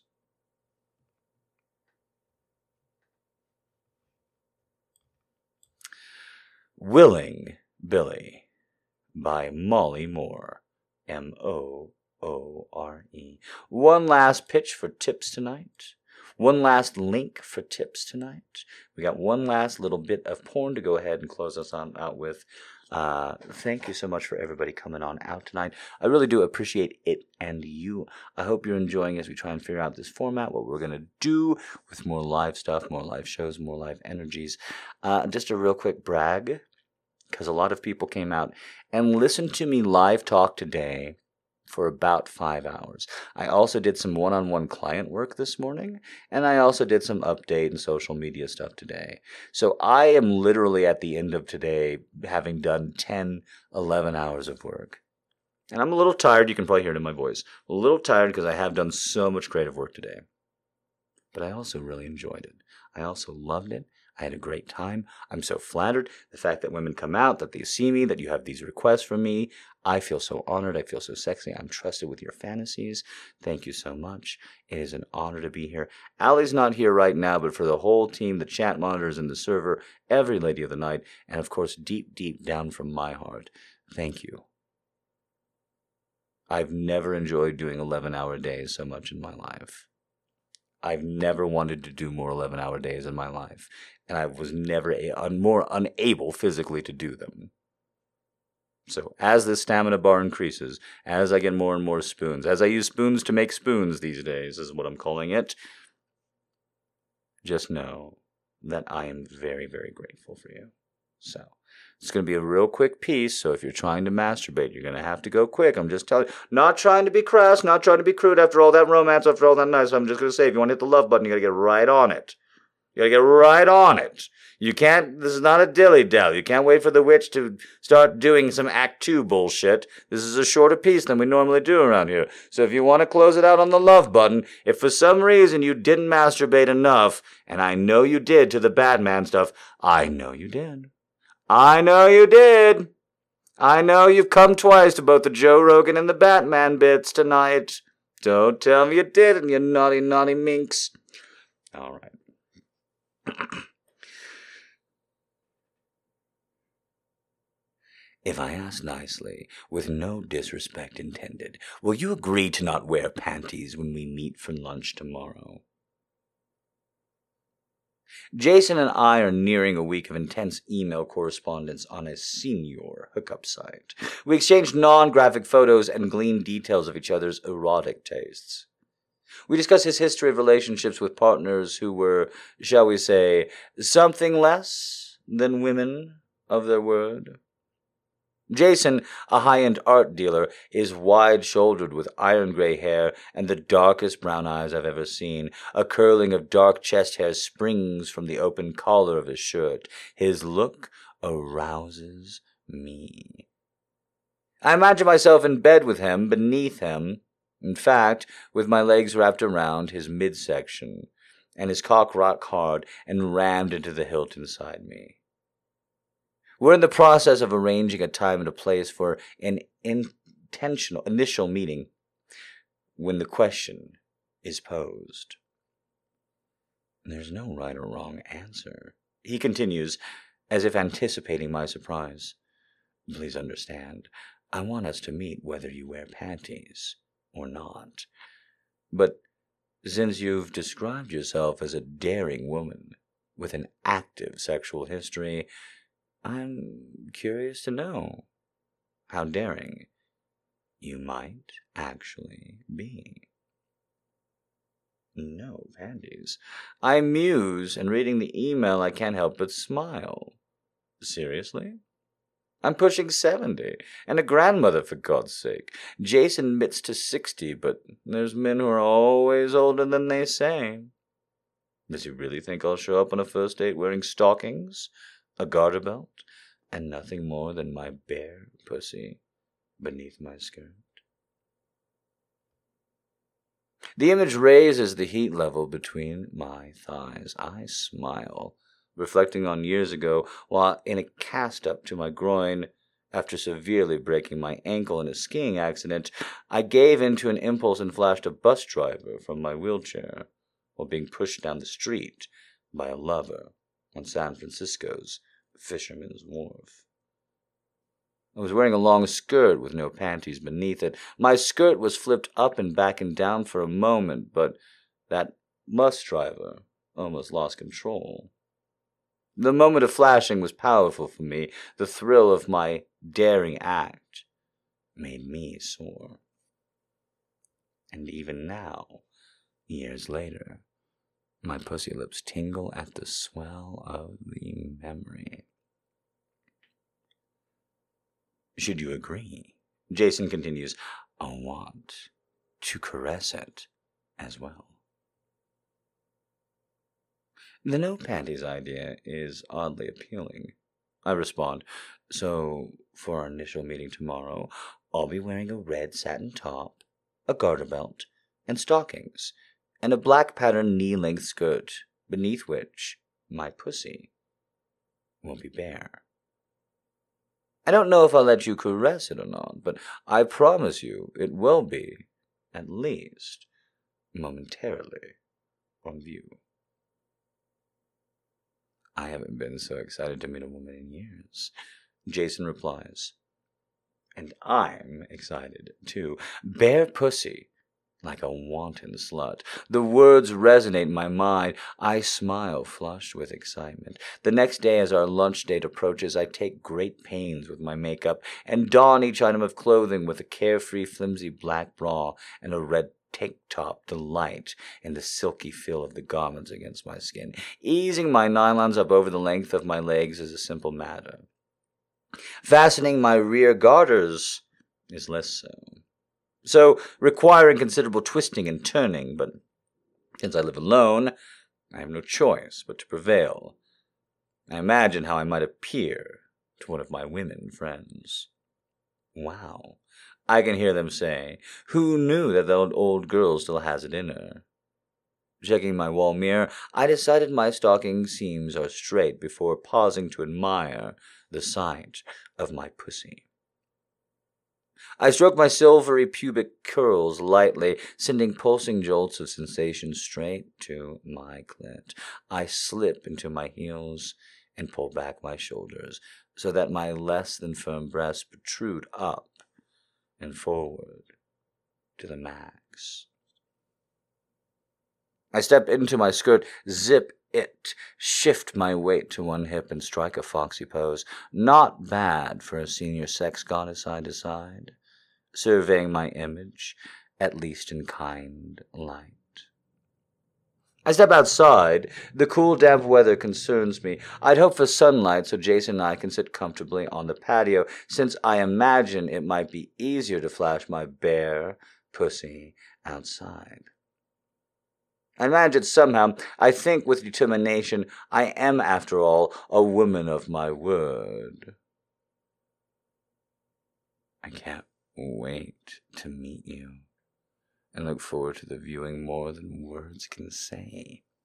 Jason writes in his final email in the last evening Seeing your delicious pussy bared in public will drive me wild.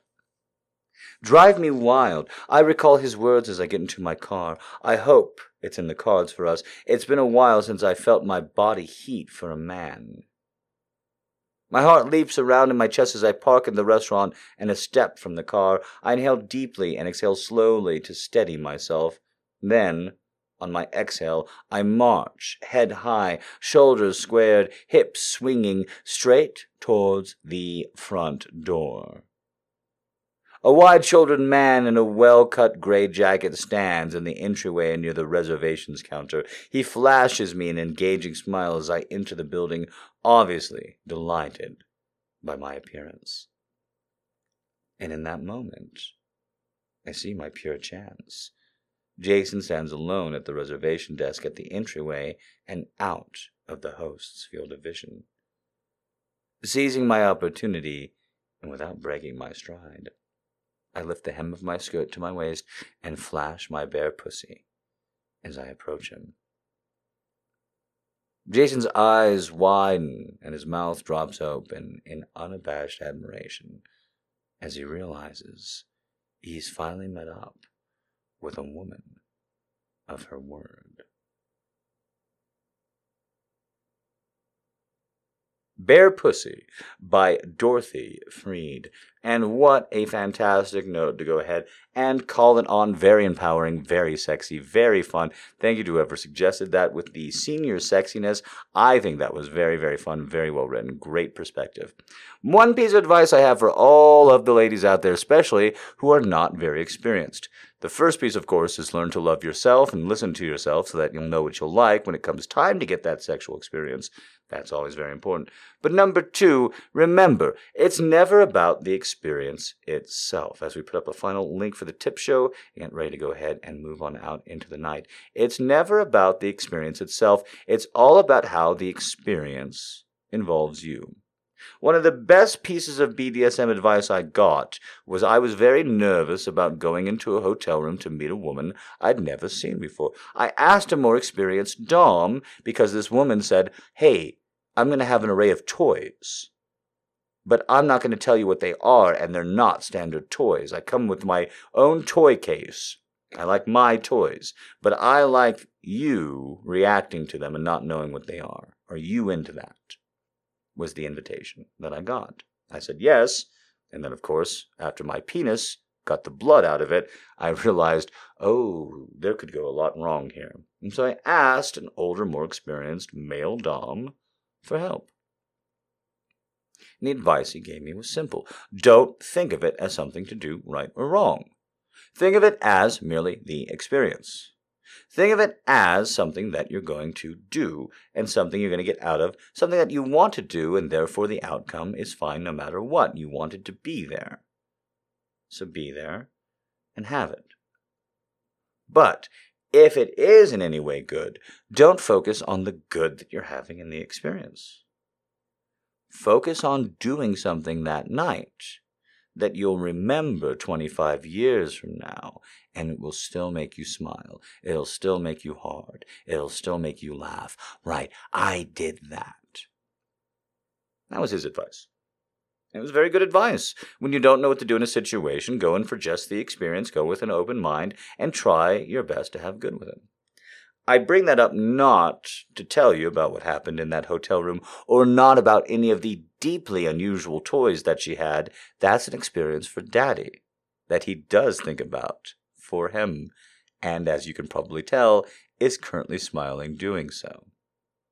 I bring it up because that piece we had, not only is it about not losing it as you move through life, not giving up your sexiness, feeling empowered, but I also really enjoyed the fact that it talked about how she had an experience at 70 because somewhere much younger in life, she had a similar brave experience. That felt good, she enjoyed it, and that empowered her to have this sexual experience. And the same is true for you. You're not too old. It's not too late. You're not too fat. You're not too unattractive. That hair is fine. You look fantastic. Yes, you. Yes, you are sexy. Yes, right now. Yes, you don't agree. No, you didn't agree back then. Back when you were younger and thinner and had different hair that you liked more, you were still complaining back then about who you were and how you looked and how your hair looks. And if you were drinking enough water and, and, and, just like you are now, you've just forgotten. So while you are here now, instead of thinking about then or what will be, while you're here now, now here with me, hear me now. Try and have an experience for you, whatever it is sexual, simple, romantic, friendship, open. And if you don't know what you want, don't have a hallmark, Clarissa explains it all, meltdown. Because nobody knows what they want. Nobody knows what they want until they get a fair amount of it, and a fair amount of what they know for sure they don't. Nobody knows what they want until they try. And sometimes people have to try to figure out if they really do. It's just the way of the world, and nobody is that much more confident than you. Not unless they've tried a lot of things. I promise. Okay, that's the end of the show. I hope you all get laid. I hope you all have fun. Thank you so much. I had an amazing day performance. I really had a lot of fun. Music's going to kick up at the bottom. If you're in the left hand side of the Discord server, music's going to kick up. We're going to have the music lounge. It's a really easy robot to go ahead and throw music in. Everybody's welcome to. We just throw music in, we listen, we chill out while daddy eats dinner. Thank you so much for coming out again. I want to thank absolutely everybody who contributed to this podcast in every single way. Serena, uh, you're doing a fantastic job. We really appreciate you. Everybody from the chat everybody on the show appreciates you. Aria, thank you so much for everything always. Uh, stepping up, uh, of course, with Ali being out, I appreciate I had to rely on you a lot more than I normally would. And you stepped up in every way from the show, from everybody, from me. Thank you, Aria, for making that a smooth thing, especially since you basically had to MC two shows today. Oh my goodness. Uh, everybody who came out for the first quote unquote show, thank you very much. Everybody who tipped, thank you very much. Everybody who spreads this on social media, thank you very much. Everybody who said hello, all the new girls who came out, I know that's very difficult. Thank you very much. I appreciate it and all of you. As you can hear, I am tired as fuck. Uh, I gave today all my creative energy. I've got zero spoons left. It's been a long time since I've done that and it feels fantastic. So I'm going to go, I'm going to eat, I'm going to listen to some tunes in a bit after I get some food in my belly, after I play with my cat a little bit, and just know that you're sending me off to a real good weekend. Uh, gaming streams on Saturday, it is back. If it's Saturday, if it's 9 p.m. Eastern, I should be getting ready to start a scary game stream. Uh, I will be doing also non scary game streams. Uh, again, I haven't figured out that schedule yet. Uh, the rest of 2019, I'm just leveling with you. There's going to be Scary Green Saturday, and there's going to be sporadic gaming streams because the rest of 2019 is all about nailing seasons two and three of the podcast. It's about getting the live shows up to another level. It's about the. There's just a couple of other priorities than sitting around and playing video games. I want to get a couple more things done, and then I'll sit around and play video games for money while high as balls a lot more often. There will be more, but just not as much as some of us, including me, would like. So. Uh, thank you very much again. There are, as all of you know, at all times with the gun to your head, only a 122 days left until Christmas. How many of them will you work to give daddy the biggest fucking tip of your life? All right. Thank you very, very much. That's, that's, yeah, I don't know where you thought that was going. That's where it's going. You have 122 days left to do Christmas shopping, by which I mean picking up an extra shift or two and giving me all that fucking money because of how important I am to you. All right. Thank you very, very much, everyone. Christ is Lord. I love him, and that's why you have to do it because you know I celebrate the holly uh, deeply. Little baby Jesus, love that guy. He's fantastic. Tops, tops. I'm not guilting you into anything. Tops. I'm just laying it down. Tops. Him and me. Me and JC. Like, Ugh. All right. Thanks again for everybody for coming out. I got to go before I get even more loopy. I do appreciate it. Thank you, thank you, thank you, and good night.